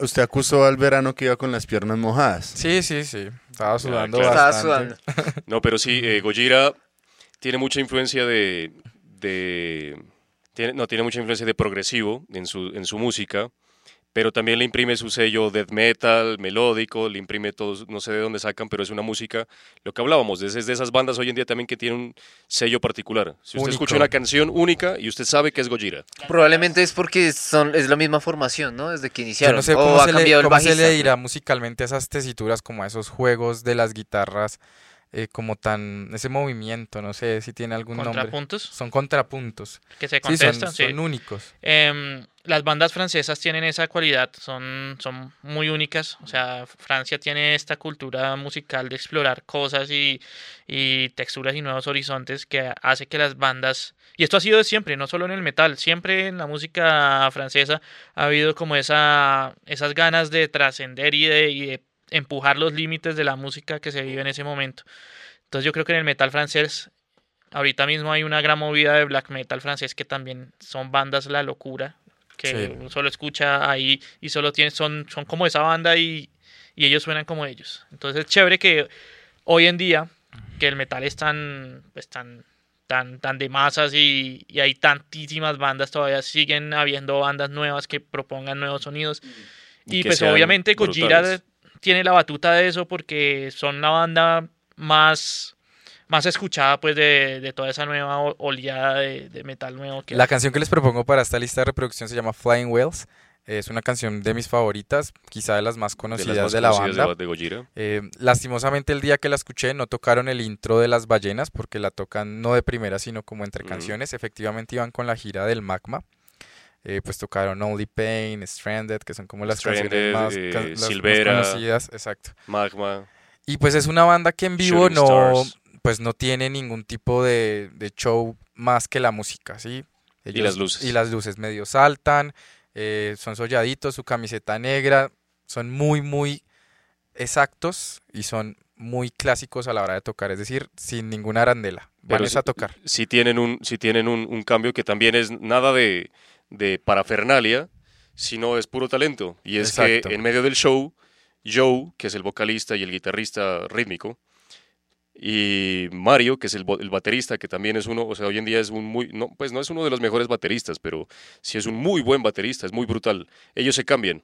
Mario baja a cantar y Joe sube a tocar la batería. Entonces ese, ese- eso también hace Ah, bueno, eso no una, lo vi. nue- una nueva experiencia en eso no lo hacen en todos los toques pero lo hacen muchas veces y eso es una experiencia brutal obviamente Mario canta un poco más que es el baterista canta un poco más gutural canta un poco más scream no, no canta tan. Lo que pasa es que la voz de, Joe que es el vocalista principal es como o sea es un scream pero a veces llega a entonar ese scream. No es tan un scream así crudo como el death clásico. Entonces también es bien particular la voz de ellos en ese sentido. Y yo vi un artículo esta semana también que Magma está catalogado como el, pues, no me acuerdo de qué medio, pueden debatirlo, simplemente estoy transmitiendo el mensaje, no me crucifiquen por eso. Eh, es el mejor álbum de metal de los últimos 10 años. Está Yo creo que desde que Opeth cambió de, de rumbo, porque era el que mandaba en esos charts Sí. de, lo- de los mejores álbums de, de los tiempos, Gojira ya le va a entrar a pelear. Eh, quiero corregir algo, el, el- el álbum Magma es del 2016, antes de Sí. que nos Ah, asesinen. sí, sí, sí, sí. Sí, por eso también tenía la sensación de que hacía rato no sacaban. Supongo que ya estarán próximos a sacar, Sí, están a en, sacar están algo en- nuevo. en- en estudio. Y pues tenía la, tenía la esperanza de que unieran al Notfest Colombia, al final no. Supongo que vendrán el otro año en algo, en algo solitos. Yo, si lo que, yo, yo tenía una esperanza así infundada en realidad porque simplemente era, simplemente era un sentimiento tal vez de, de ganas más que de, de noticias o de que tuviera influencia. Y es que vinieran a Rock al Parque, pero hace dos años. Hace dos años. Uy, O sea, no, en ya Rock- hoy en día- Ojalá no los traigan a Hoy en día ya no los traen, ya es muy grande para Sí, traerlos. ya y si los traen, creo que no, no va a sonar lo que dice, sí, o sea, es preferible que no los traigan. Eh, entonces, no, Gojira ahorita sí es mainstream, pero es una muy buena banda mainstream, como lo mencionábamos el episodio pasado, que, que hay unas buenas, buenas bandas que son mainstream. Este, este tema es del From Us to Serious, ¿no? Del 2005. del 2005. Ese es el segundo disco. Es que es desde el, desde el Terra Incógnita, que fue el primero, ya empezaron. ah, pero de este, de- con este álbum, to- eh, From Mars to Sirius, ahí ya se empezó a establecer como el sonido propio de Gojira. O sea, de ahí ya usted escucha una canción de ese, de, ese- de ese álbum y ya reconoce que es el sonido de Gojira. Bueno, y les vamos a dejar entonces Flying Whales. eh, de pronto les dejamos la versión de Le Fans Sa- Le Savages. L'Enfant Sauvage. Le Fans Sauvage.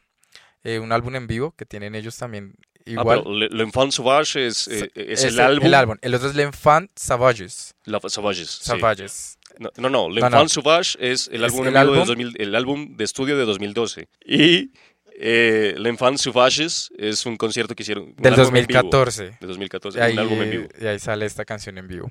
Bueno, Bueno, señores, y ahora les quiero compartir un audio que no es de, de la canción que va a estar en la lista de reproducción, sino es un audio que se tomó en el año 2013 en el barrio Restrepo, solo para que escuchen acá a este señor explicando que pues hay un- una real sofocación en este evento. A ver si lo entienden, por favor, eh, traducción directa al español.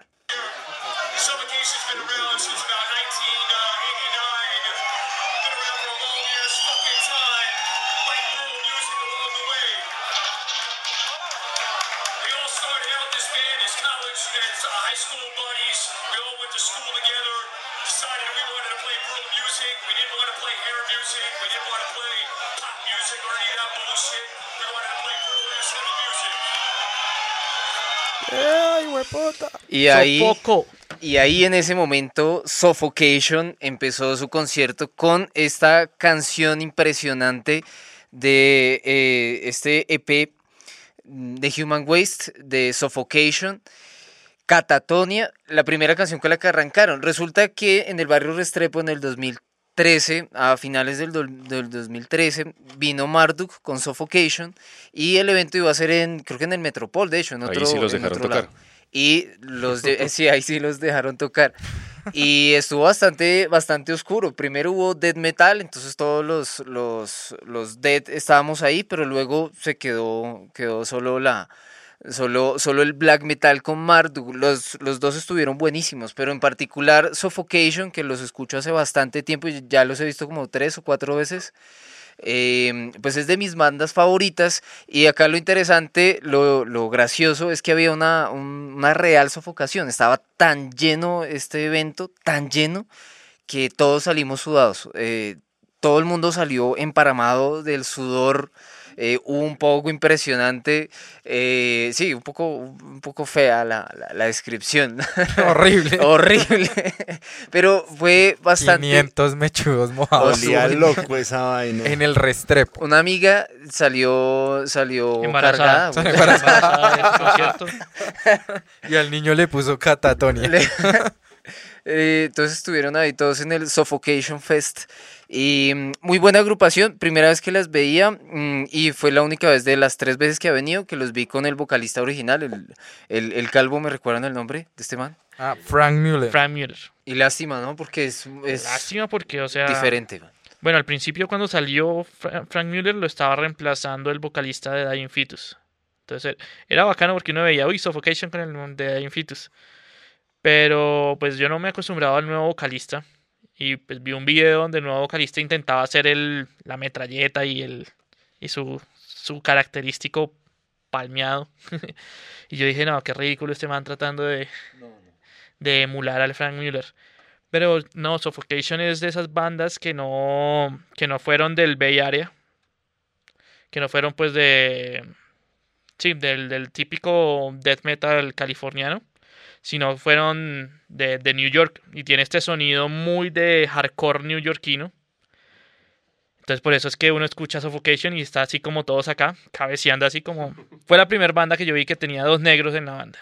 Bien, sin eufemismo. El señor Michael Smith, que era el baterista, y el señor Terras, Terrence Hobbs, que es de mis también de mis guitarristas favoritos. Y ese sí se mantiene, ¿no? Ese sí se mantiene, ese es el dueño de esa vaina. Y entonces muy buena banda, en vivo brutales, aplasta- aplastantes. Eh, más que el show de verlos, porque ellos sí, sí todavía manejan ese, ese concepto de que el show tiene que ser pequeño y a lo hardcore, pues, a lo de escena hardcore, que tiene que haber la conexión con el público así cercana. Entonces ellos todavía son muy de ese, de ese concepto y sus temas que son excelentes eh, por sí solo ya hace que el concierto sea genial. Bueno, y ahora vámonos con algo bien black, bien, bien oscuro. Pues hay una banda desde Suecia también que nos presenta Sebastián y es eh, la aclamada Watain. Cuéntanos más sobre Watain.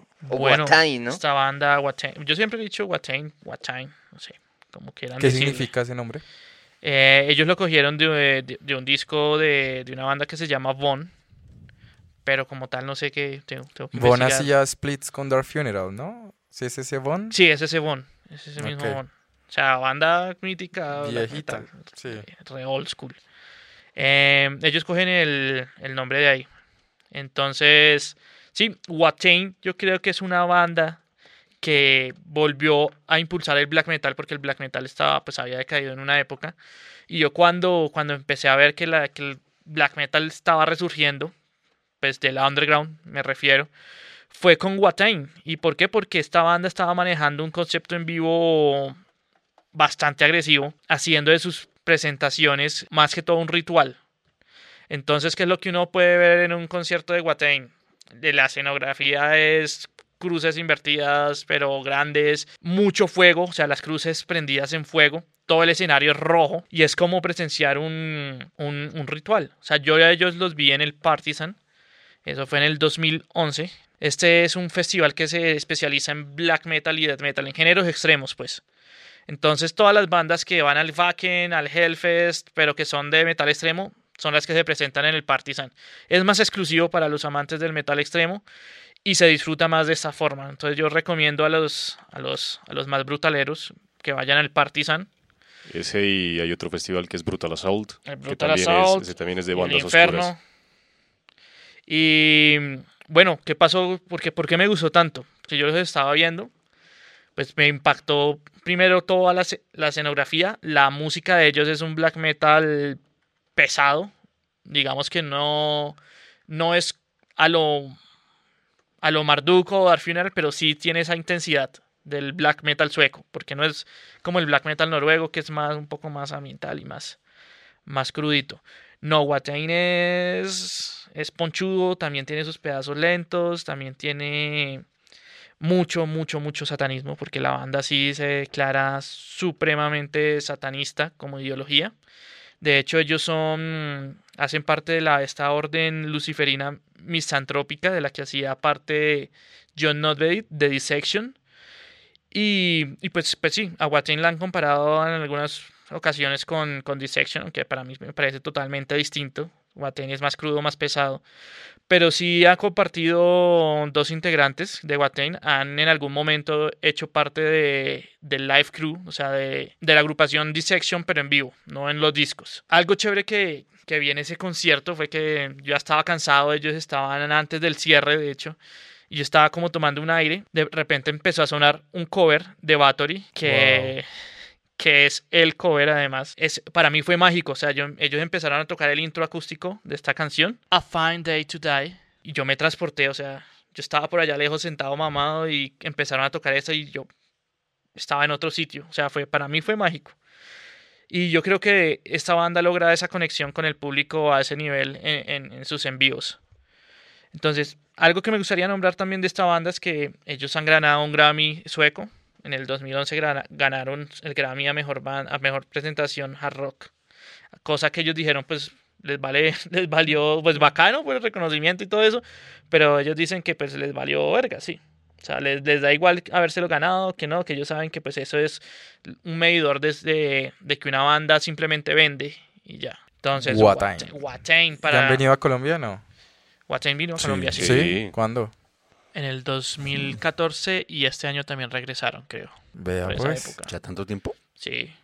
el tiempo pasa rápido. Bueno, y antes de, de despedirnos, son 12 canciones que acostumbramos todos los miércoles programarles, eh, recomendarles, porque saben que hay siempre una temática, ¿no? Cada episodio en este les recordamos son eventos que hemos tenido la oportunidad de ir acá en Colombia o, o fuera del país y hemos visto shows asombrosos que nos dejaron sin aliento.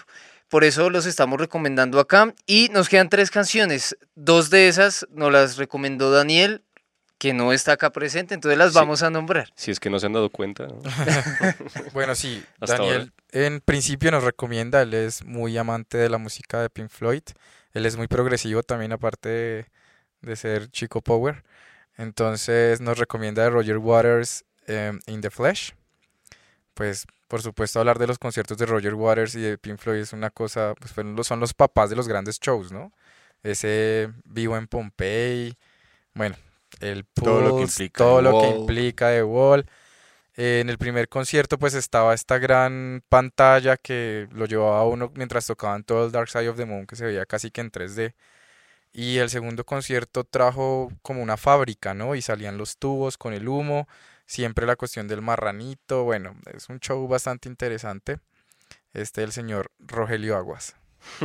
Rogelio Aguas. Y el- la pantalla, eh, ¿cómo se vio? Eso fue en el, en el camping, ¿verdad?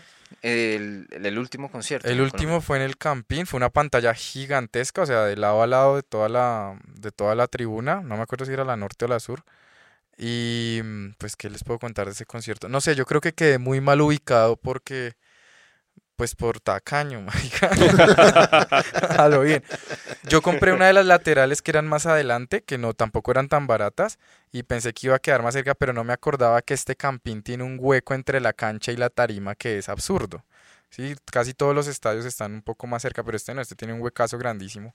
Sin embargo, se veía bien, estaba cómodo, sentado, una, una tarima bastante grande, muy interesante. Me acuerdo que es que mi novia fue a ese concierto y creo que me dijo que, pues, hicieron como la forma de- del prisma de Ah, sí, eso Dark fue muy con- bonito. Con, luces. con luces láser, entonces en, cuando tocan la última del Dark Side of the Moon, salieron los prismas, hicieron todo el triangulito ahí de colores.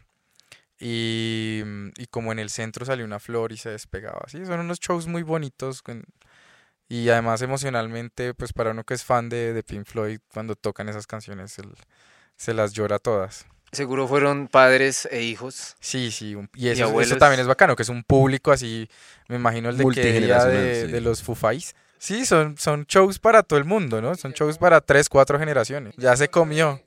Y ya que habló de Foo Fighters, también Daniel nos ha recomendado una canción de esta agrupación que ha venido dos veces y las dos veces pues la rompió totalmente. Completamente. ¿Cómo les fue Camilo? Yo no, yo no estuve. Camilo y Manuel. Brutal.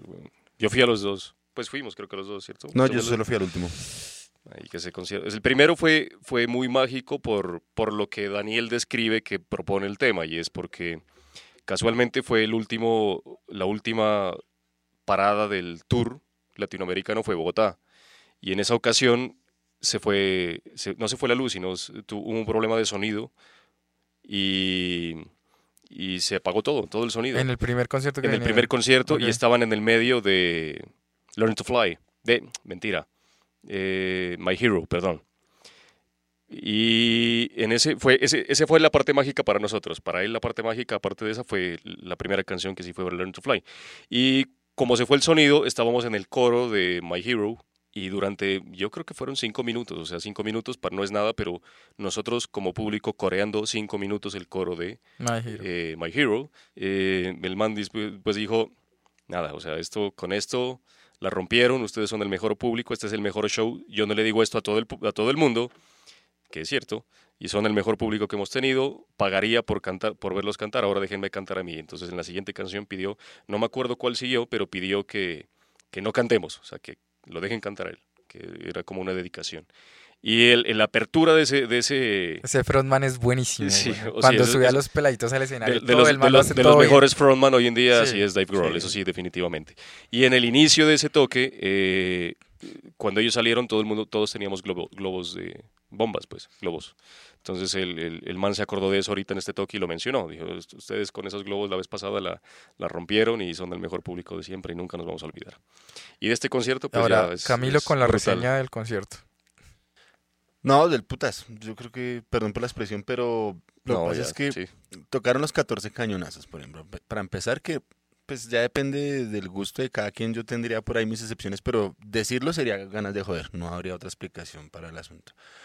Yo creo que es, me gusta mucho porque es de esas bandas que en vivo, o sea, se entregan mucho. Entonces, en Sí, realidad, es muy entregada. uno, ahí sí va a sonar muy romántico y todo lo que quieran, pero sí es una banda con la que uno puede lograr una conexión en vivo, que yo creo que no pasa con todas las bandas. Hay bandas que uno le gustan mucho y uno las disfruta en vivo porque le gusta a uno, pero no necesariamente porque haya esa conexión entre la banda y el público. Eh, pues un, un show muy, muy bacano, un muy buen set, muy buena actitud de los sujetos. Sí. Eh, el, eh, pues lo que venían incluyendo ya hace rato, el, el Sí. Dave Grohl pasa a tocar la batería, entonces... Por ejemplo, eso en el primero no lo hicieron, que en el primero sí cantó una canción que hicieron, ellos siempre hacen como un, como un, un, un encore en el medio del set, donde hacen covers de, de, de bandas de antes. Creo que la vez pasada también tocaron Under Pressure, pero creo que tocaron eh, to- eh, África también, si no estoy mal, y otras, pero... De los eh, Beatles tocaron una. pero Taylor Hawkins nunca se bajó de la batería, cantó desde allá, esta vez sí, eso fue muy especial, que el man sí cantó y se bajó a cantar Under Pressure. Vengan, ¿y qué tal está Tenacious D? Uy, o sea, eso, bueno, eh, eso también me gustó de este, de este nuevo concierto y es el- la progresión de las bandas, porque tocó Tenacious D, que es un parche, o sea, eso es un chiste, pero, marica, Jack Black canta muy bien, weón. Tiene una muy Sí, buena voz buena ese man. voz. ¿Cómo se llama esta película del loco que estaban como buscando una guitarra en un museo? Peak of No, es Destiny. The, The Peak of Destiny. Tenacious D in The Peak of Destiny. Que este año en teoría iban a sacar la segunda parte, pero creo que está para el otro Ah, año. esa, esa película es muy... Ahí el, Es el, muy el buena. diablo que sale al final haciendo riff es Dave Grohl, Ah, por si acaso. Ellos tienen historias ahí. Y Tenacious D también salen videos de Foo Fighters y demás, y de Weezer. Y después sigue Weezer, que es también como un, un rock and roll muy es que Tenacious D lo deja uno como muy arriba, muy alegre, y, pero, pero es muy buena onda así de, de- de parche. Weezer es una banda como muy, mi novia lo describió como muy tierna, o sea, es un rock and roll muy tierno. El man salió diciendo, bueno, a su Mercedes, sus Mercedes que se les ofrece, eh, qué chimba esta Estaban noche. jugando tejo, ¿no? El día y estaban jugando el tejo anoche, el, el día anterior, los tres, las tres tomando bandas. póker. Y entonces esa progresión de, de subirle el ánimo a uno y después descargar toda esa energía con, con Foo Fighters, creo que esa selección de, de bandas fue muy bacana también por eso. Y en el concierto, A mí me gustó, me gustó mucho Wizard. O sea, Sí. no soy fan de fondo. tampoco, También pero- las conocidas, pero me parece que fue muy buena presentación. Una, una banda que en realidad es rico para disfrutarla en vivo. O sea, le deja un buen sabor. No es una banda que te termine aburridora porque las canciones no son rápidas, pero muy, muy, muy chévere también. Apenas, apenas para, para que uno remate el, el asunto ahí con, con Foo Fighters, Bueno, chévere. La No, canción que nos recomienda Daniel es Monkey Ranch. de las, no, de la- las no del vamos- primer álbum, pero es de las primeras. La vamos a segundo, poner ahí en la lista, Color and the Shape. en la lista de reproducción para que se la soyen. En este nuevo, en este nuevo concierto también fue muy bacano que tocaron lo que el, lo que el man dijo, vamos a tocar algo del primer disco, del segundo disco, del tercer, di- o sea, tocaron canciones de todos, todos los los álbumes de, de Foo Fighters. A mí ese Muy Big Me. Uy, Big Me sí, casi nunca la todo, tocan y Chévere, sí. A mí esa canción me encanta. O sea, yo sí me Esa le gusta pagó la boleta. disco, Es raro. Sí, sí, sí. Bueno, para sí. los que no sepan, eh, ese baterista viene de dónde? de Alanis Morissette. De Alanis Morissette. Se lo robó de Alanis. Era el baterista de Alanis Morissette de- en vivo, eh, Taylor Hawkins, y, y, y pues no se lo robó, sino que el man le salió la oportunidad, conoció a Dave Grohl y los dos ahora son como hermanos, pero después Es que, bueno, hay historias con, con Dave Grohl y el anterior baterista. Como Dave Grohl era el baterista de Nirvana, como todos saben. Y, ¿En serio? y pues él, él en Foo Fighters pues ya no toca batería, sino que canta y toca guitarra. Pero Aunque entonces, con el baterista anterior... Él él- grababa, ¿no? Él grababa las baterías el en varios- primer disco, todos Sí, los instrumentos los los grabó grabó Dave Grohl. Después ya le cedió el puesto a otro, pero él tuvo problemas con un baterista porque él grabó sus baterías y pues todo estaba bien, pero al man no le No le y el Dave Grohl no estaba, no estaba convencido y, y sin decirle las regrabó él, él solo. Sí, sí, sí, me acuerdo. Ahí está el documental. cagada, pero pues- chévere.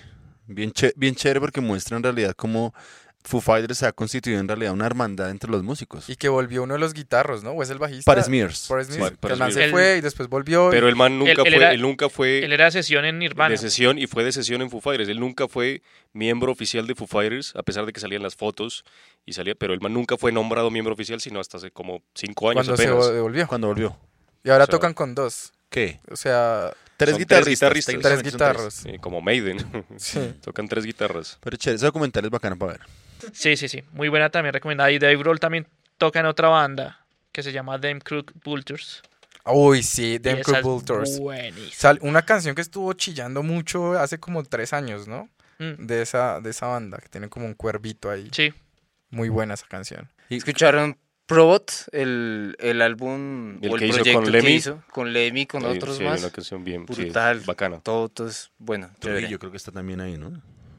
Y bien, nos queda una canción para completar las 12 de este playlist o lista de reproducción y como moderador de este episodio he decidido dejar de últimas a Dimu Borgir con Camilo. ¿Por qué? Camilo hace, hace, hace unos meses, no recuerdo si fue el año pasado, en, en redes sociales compartió que mm, estaban haciendo como meet and greet más o menos, creo, y subió una cantidad de LPs, CDs, información de esta agrupación que uno dice, bueno, realmente este es un seguidor de esta banda y quiero preguntarle a Camilo, queremos saber eh, cómo, cómo, cómo vivió no solo el evento, sino la oportunidad de poder compartir con ellos, hablar de su música, mostrarles lo que tenía de ellos. Y, creo que pues es el, es el, es, es perfecto el, eh, la escena, ¿no? Lo que uno, lo que, lo que decíamos cuando iniciamos toda, la, toda mi historia, toda la vida, yo acompañando mi vida con ciertas canciones, ciertas agrupaciones y llegar un momento donde veo a esa agrupación, puedo compartir con ellos, pues son momentos inolvidables, ¿no? Sí, eh, pasó algo casual el, el- año pasado y es que yo decidí, pues en mis redes sociales, eh, una terapia psicológica que estaba haciendo, entonces cada disco tengo una anécdota muy particular, entonces estaba haciendo ese, ese asunto, entonces empecé como en agosto más o menos, empezaba cada ocho días, publicaba un disco y con una anécdota, todos los discos tienen una particularidad, creo que eso es lo rico de coleccionar música, siempre lo he dicho, cada álbum de, lo- de la banda que sea termina relacionándolo por alguna canción o por algún motivo con alguna anécdota muy particular. Entonces empecé a hacer ese ejercicio y salió un concurso de- para, para conocer la banda y una firma de autógrafos. Y uno de, de mis dealers de música fue el que me pasó el dato. Yo ni siquiera lo más. Me dijo, hermano, usted tiene, yo sé que usted tiene lo que necesita para este asunto. Entonces ya había como tres, tres personas ya participando y pues tenían ahí sus discografías. Y yo, ah, ¿será que lo pensé en participar? Porque dije, no, de pronto si o sea, colocando lo mío quedó como muy fascineroso, como muy, muy fantoche. Entonces lo pensé harto. Por ahí una, una, lo que digo yo, mi, mi vecina de, de apartamento fue la que me dijo, no, pues ya que tienes tú esa vaina, le has invertido tanto tiempo de tu vida a esas vainas, pues no, dale, públicalos. haz". Entonces ya de hecho me ayudó a organizar la foto y pues, cuando salió esa vaina, es un poco de gente empezó a, a escribirme a, a- a vainas y mucha gente, incluso gente que no conocía, publicaban ahí, decían, esa vaina es suya, nadie le puede pelear esa vaina. Pero pues los concursos son así, aquí cualquier cosa ocurre. En última sí, no hubo la menor duda de que O sea que usted tiene la puestos. colección más grande de Dimmu Borgir en Bogotá, por lo menos. por lo menos O conocida. sea, no hubo competencia. Pues no, por lo menos conocida. Deme un autógrafo. Por lo menos conocida. Sin embargo, yo ya he tenido la posibilidad de conocer la banda en el, en el 2001, en su primer concierto acá. Eh, tengo por ahí las fotos, ahorita les comparto y pues quien quiera chismosear en, en Facebook, tengo publicadas esas fotos. De hecho las publiqué a propósito del concierto el año pasado porque las tenía por ahí en formato físico. ¿Es Eh, el 2001 dónde fue? En el Centro de eh, Alto Y Rendimiento. ellos se, ellos se hospedaron en el Tequendama, Sí. ¿cierto? Entonces, eh, bueno, esta vez, digamos que era la segunda vez que los conocía, pero pues otra formación, otro ambiente, otra perspectiva. Pues chévere, chévere la posibilidad de, de conocerlos, todo, pero pues en realidad fue una vaina muy fugaz, o sea, siendo honestos, pues sí, muy bacán la experiencia de verlos y la foto y el autógrafo. Pero, pero no, no fue como tan especial, ¿sabes? La verdad. Por el afán. O sea, es como que salieron en dos tandas, los dividieron de a tres. Sale la foto, la firma del autógrafo. eh, nos prohibieron, eso sí, eh, que más de un autógrafo no, no firmaban. Eh, entonces yo, personas que me han pedido el favor de firmar vainas, pues tocó decirles que no. Entonces yo priorizo obviamente mis cosas. Y eh, ¿Qué hizo yo, firmar? yo llevaba, yo lleva- me llevé eh, del último disco la, la versión de lujo. Es una caja y trae un afiche grandote y trae el libro, digamos, del sí, pero pues tamaño del acetato. Ese.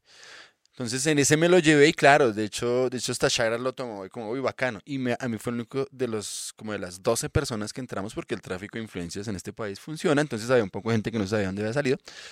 Eh, Ni que, ni que sabían, ni que ni siquiera saben quién era Dimmu Borgir, pero ahí estaban. Mire lo, lo curioso de ese, de ese meet and greet del año pasado y es, yo era como el más viejo de, de las personas que estábamos para ese asunto y curiosamente las únicas personas que llevábamos algo para firmar, perdón que mencione el burro por delante, pero era la persona, digamos, la mayor y la menor que era una niña, eh, tenía como unos 19 años. 20 años. Y era la única que había quedado en la cuenta de llevar algo para firmar. El resto como que, ay sí, entonces los dejaron pasar allá donde, donde iba a ser el show y comprar el último disco pues para que les firmaran algo por lo menos. O sea, la, la gente no tiene la- el concepto. Entonces me firmaron el afiche que viene en ese disco y me, me firmaron el libro y la respectiva foto, pero fue más bien algo así como muy, muy rápido, muy fugaz. Me gustó más la del 2001 porque sí tuve la oportunidad de, de hablar con cada uno, así sea un par de minutos. Entonces que Nicolás Barker nos pregunta que dónde conseguía un buen café ahí cerca en el Tequendama.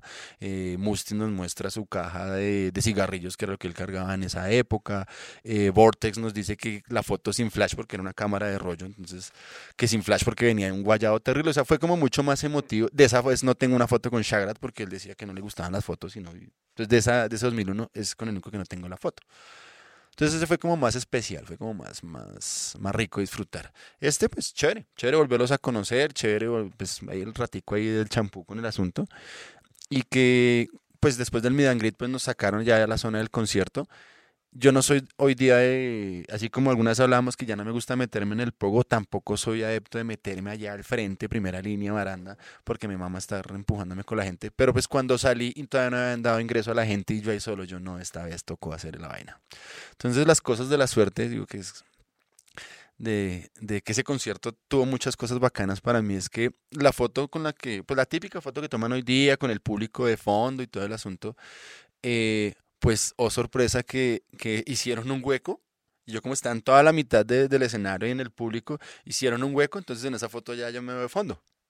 Sí, de, Entonces- pri- de primera plana. ahí. Ah, Sí, bueno, para sí. los que ya encontraron a Camilo en el video de... ¿De, ¿de quién era? De la la pestilencia. Entonces pueden reclamar el petaco de cerveza Tienen que escribir por alguna red a lo social. bestiapodcast arroba gmail.com. Y envíenos una captura del, del, del video donde y hagan un, un círculo ahí donde está Camilo. El segundo exacto. Solo, solo pago los dos primeros petacos Ah, bueno, sí, los dos primeros. Lo único es que se los toman con el grupo, ¿no? con el grupo de Alo Sí, sí, son sí. invitados a tomarse un petaco con el grupo. Entonces fue un buen show y tengo muchas experiencias eh, de cada uno de los shows. Por ejemplo, la segunda vez siempre me acuerdo que casi cancelan el concierto porque fue el desastre este ahí en... ¿De la Farra del Norte fue ese? Sí, el desastre este de, de 21 Ángeles, la planadora que cayó sobre el Ah, bus sobre del los Agustiniano. niños.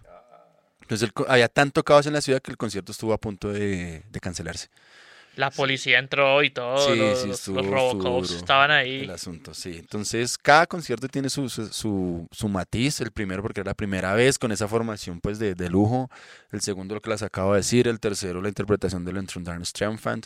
El último con un disco que retoma, digamos que muestra un buen demo, que eso es otra cosa también que una vez sale con los insabores de los eventos y es bandas Que siempre hacen lo mismo. Sí. Es lo mismo de siempre. y, o bandas que ya están en un punto de, de- de declive. Entonces que ya no es tan rico verlas, verlas en vivo, ¿no? Entonces como que yo siempre tengo ese, ese referente es Metallica del 99.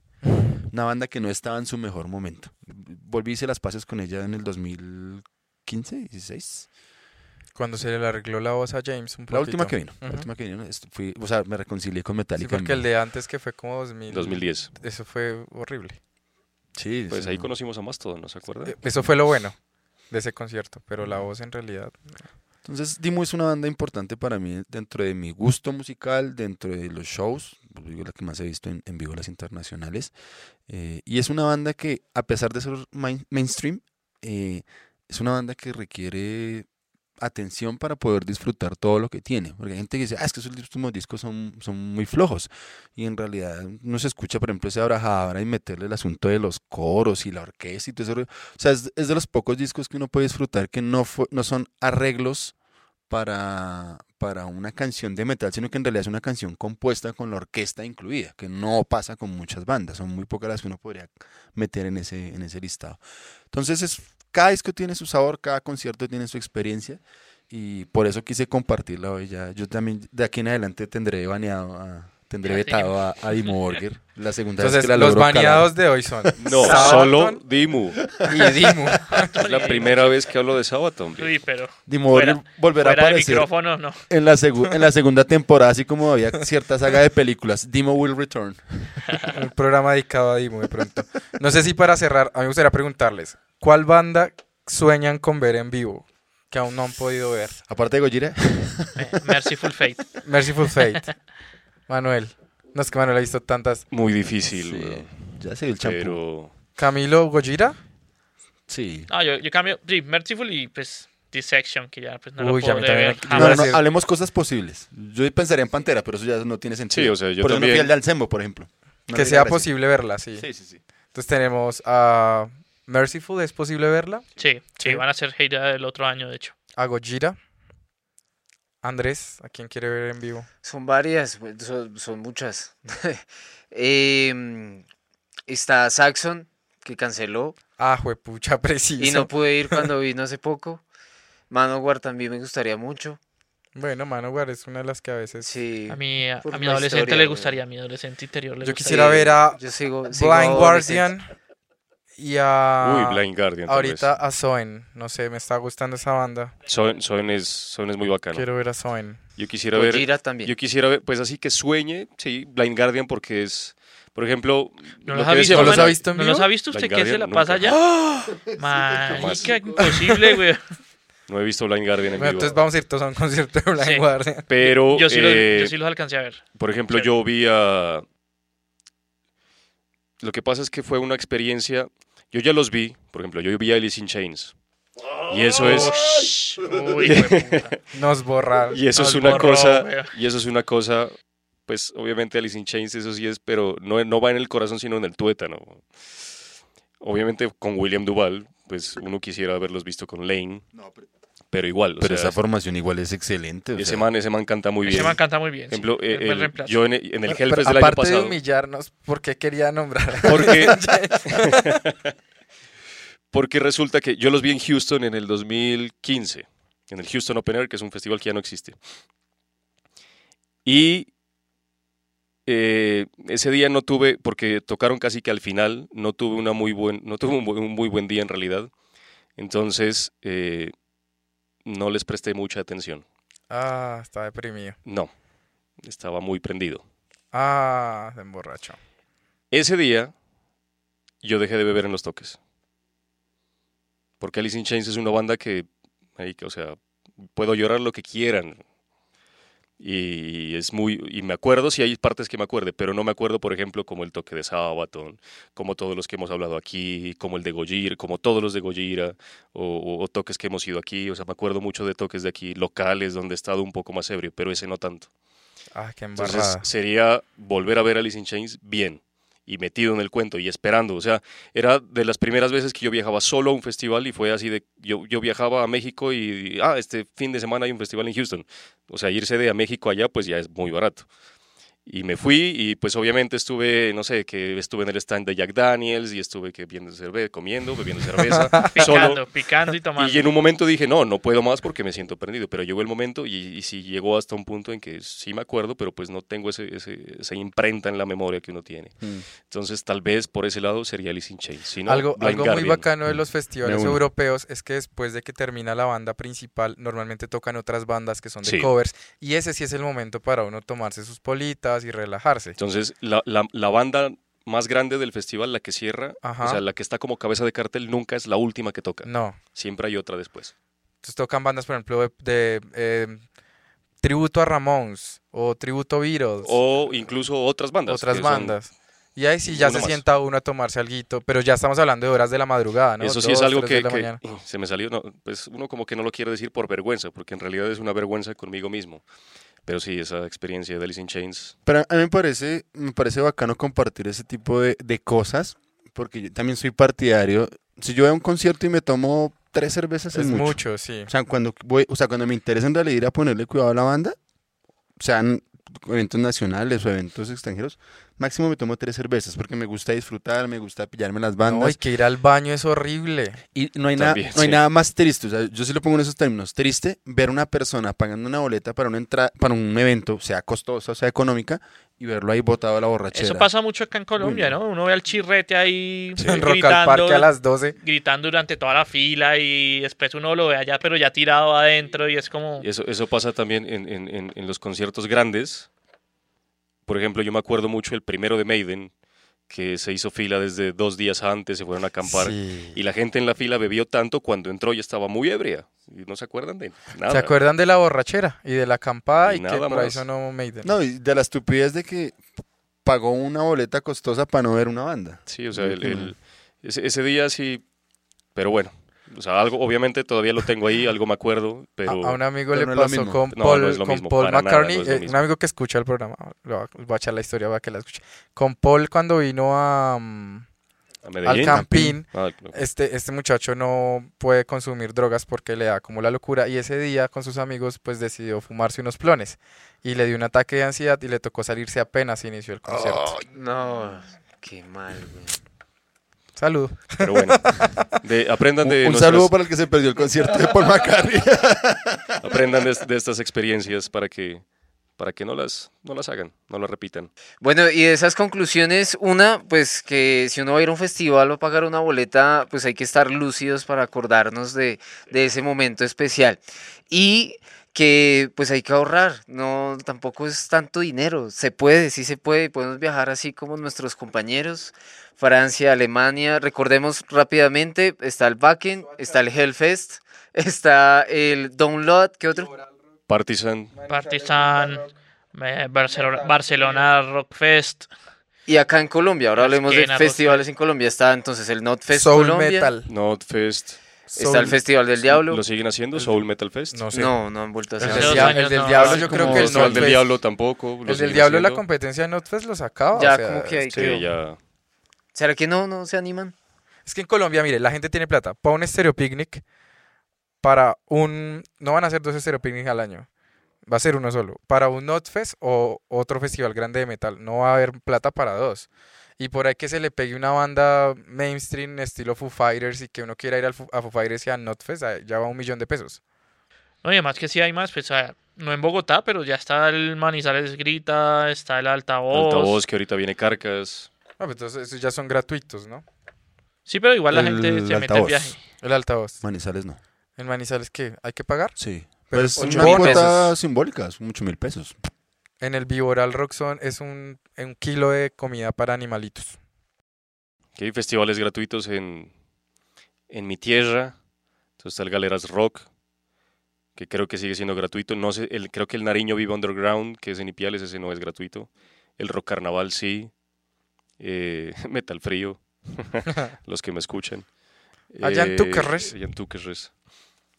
Eh, bueno, y otros. En de Cali. todo lado. En Cali La está Cruzada de Fuego. la Cruzada Había- del Fuego. Pero El no tienen uno el- como tan el- reconocido, ¿no? El que están haciendo en la Universidad Pues de El de la Valle universidad. también. Ah, el ¿cómo de la? Univalle. Ah, Próximamente a lo bestia Metal Fest. Upa, Ah. uy. Pero será por ahí festival de empanadas, porque Festival de empanadas con ají. bueno, conclusiones, compañeros, recomendaciones para los oyentes nuestros. una conclusión para mí es que la música en vivo es una experiencia. Es muy distinto ir a escuchar una banda, de haberla escuchado en sus discos, a irla a escuchar en vivo, es una experiencia completamente distinta. Y yo creo que uno debe ir eh, dispuesto a dejarse sorprender también. Saber qué, las, qué le ofrecen las bandas, qué ofrecen los artistas y tratar de conectarse con ese rollo. Es una experiencia, y es una experiencia única, ta- también porque no es, no es lo mismo. O sea, la música grabada tiene una esencia, tiene un- un- una particularidad, pero en vivo hay muchas otras cosas que uno puede disfrutar también de, de la música. Y sobre todo, digamos que en, en, el, en un sí la, la conexión es con, con la música, pero me parece que en vivo la conexión es con el artista. Y yo creo que eso hace que haya una perspectiva muy distinta frente a la manera de, de percibirse y por qué vale la pena ir a los shows en vivo. O sea, si es un artista, yo creo que pasa con, con todos los géneros, independiente que sea metal, rock o lo que sea, creo que vale la pena es ir a conectarse con el artista. Por eso lo que, lo que decía Manuel, o sea, uno ebrio no, no se conecta igual, eso no, no tiene mayor gracia. Entonces, por eso, darle la oportunidad a- a la música en vivo. Es, genial y, y deja muchas experiencias de vida. Finalmente, como toda experiencia sentida, siempre le genera algo para la recordación y para la posteridad. Y pues, ¿quién quita para que termine hablando en un podcast, por ejemplo? Las experiencias en vivo son muy, muy, muy chéveres por eso.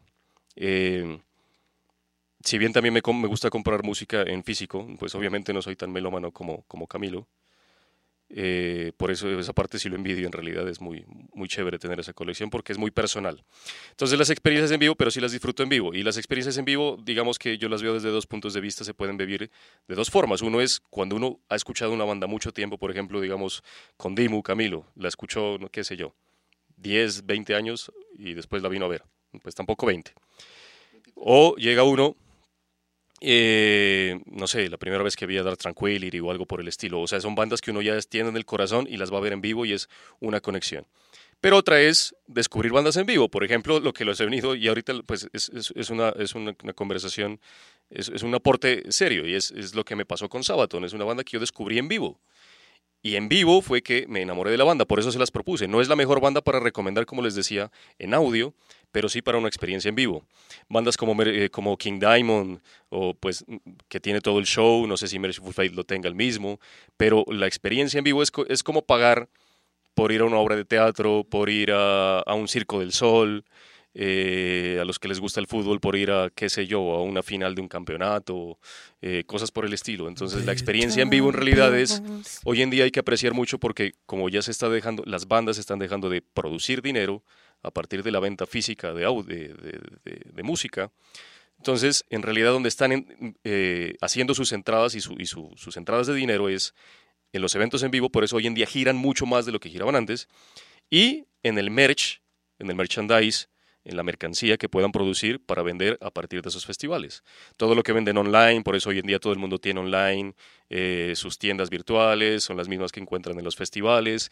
Es muy, es muy chévere también eh, adquirir los productos del, merch de los festivales, porque muchas veces las bandas sacan una camiseta, un- una edición de un disco, una gorra o lo que sea para ese festival y no vuelve a salir, es una edición limitada. Entonces prácticamente también eso es como tener un disco edición limitada. Que el disco se aprecia mucho más, o sea, tiene mucho más valor. Pero igual, es una experiencia en vivo que, que- que hay que hacer. Por ejemplo, mis viajes, yo, todos los viajes que he planeado han sido viajes musicales. O sea, yo no, yo no he dicho, es uno el que he ido, por ejemplo, el año pasado que me fui a otro lugar, pero siempre lo pienso es, ah, bueno, voy a viajar a tal lado porque voy a ir a Hellfest, voy a ir a Wacken y después hago otra cosa. Pero en mis vacaciones nunca ha sido un viaje como aparte de eso. Entonces sí, es eh, esas dos formas de, de vivir la música. Y nada, pues yo, que, yo pienso que ver las bandas en vivo es, es importante porque a uno le puede gustar algo que no le gustaba o le puede dejar de gustar algo que le gustaba mucho. Sí, me ha pasado con bandas, por ejemplo, como de Mars Volta, que me encantaba en CD y al verla en vivo para mí fue una decepción total. O con otras que no conocía bien, como Halloween, que me resultó gustando un montón y ahora la escucho. Entonces, por eso me gusta la música en vivo. Creo que, que disfruto mucho de los conciertos. También soy más de quedarme atrás, como de escuchar la música, no de meterme a las peloteras. Y, y pues sí, hay que, hay que aprender a escuchar. Creo que el público colombiano le falta aprender a escuchar muchísimo. Y aprender a escuchar y aprender a, entender cómo es una interpretación, a ver, porque acá estamos más acostumbrados a la gritería y al mover sus putas cabezas, que en realidad al entender o a tratar de escuchar la música. Y hasta ahí. Como dice Camilo al inicio, ya acá este final de, del episodio, lo más interesante de ir a un show en vivo es la conexión que hay con el artista.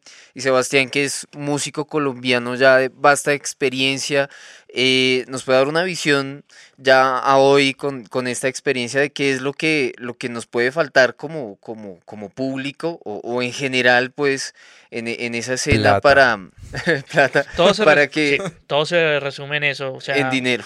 en- tenemos que ir a, a festivales, tenemos que ir a comprar las boletas, tenemos que apoyar los eventos en superventas.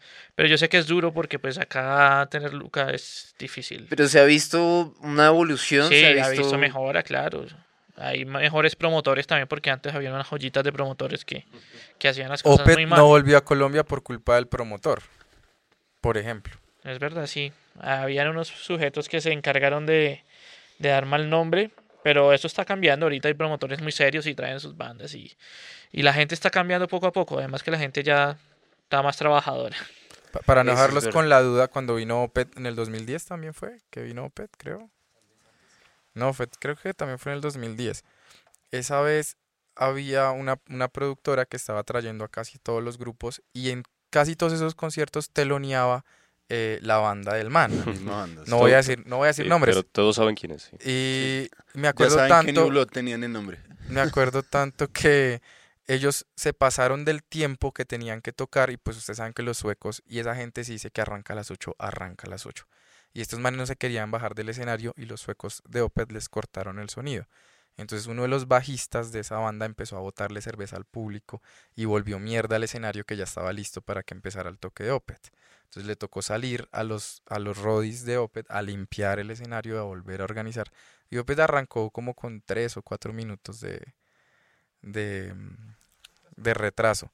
Pero ese fue el agarrón y desde ahí pues dijeron que no, que Colombia no, pues por esa pendeja. Bueno amigos, esa, esas son las recomendaciones en este episodio, agrupaciones que hemos visto en vivo y nos han dejado atónitos, nos han dejado sin aliento, por eso se las recomendamos. Estamos seguros ustedes también han recordado esos momentos asombrosos, momentos especiales que han vivido con sus agrupaciones favoritas y es, es el momento de, de darle gracias a la música, de darle gracias a esos artistas por, por tanta música que siempre comparten con nosotros. El metal y el rock and roll siempre presenten a lo bestia. Muchas gracias compañeros.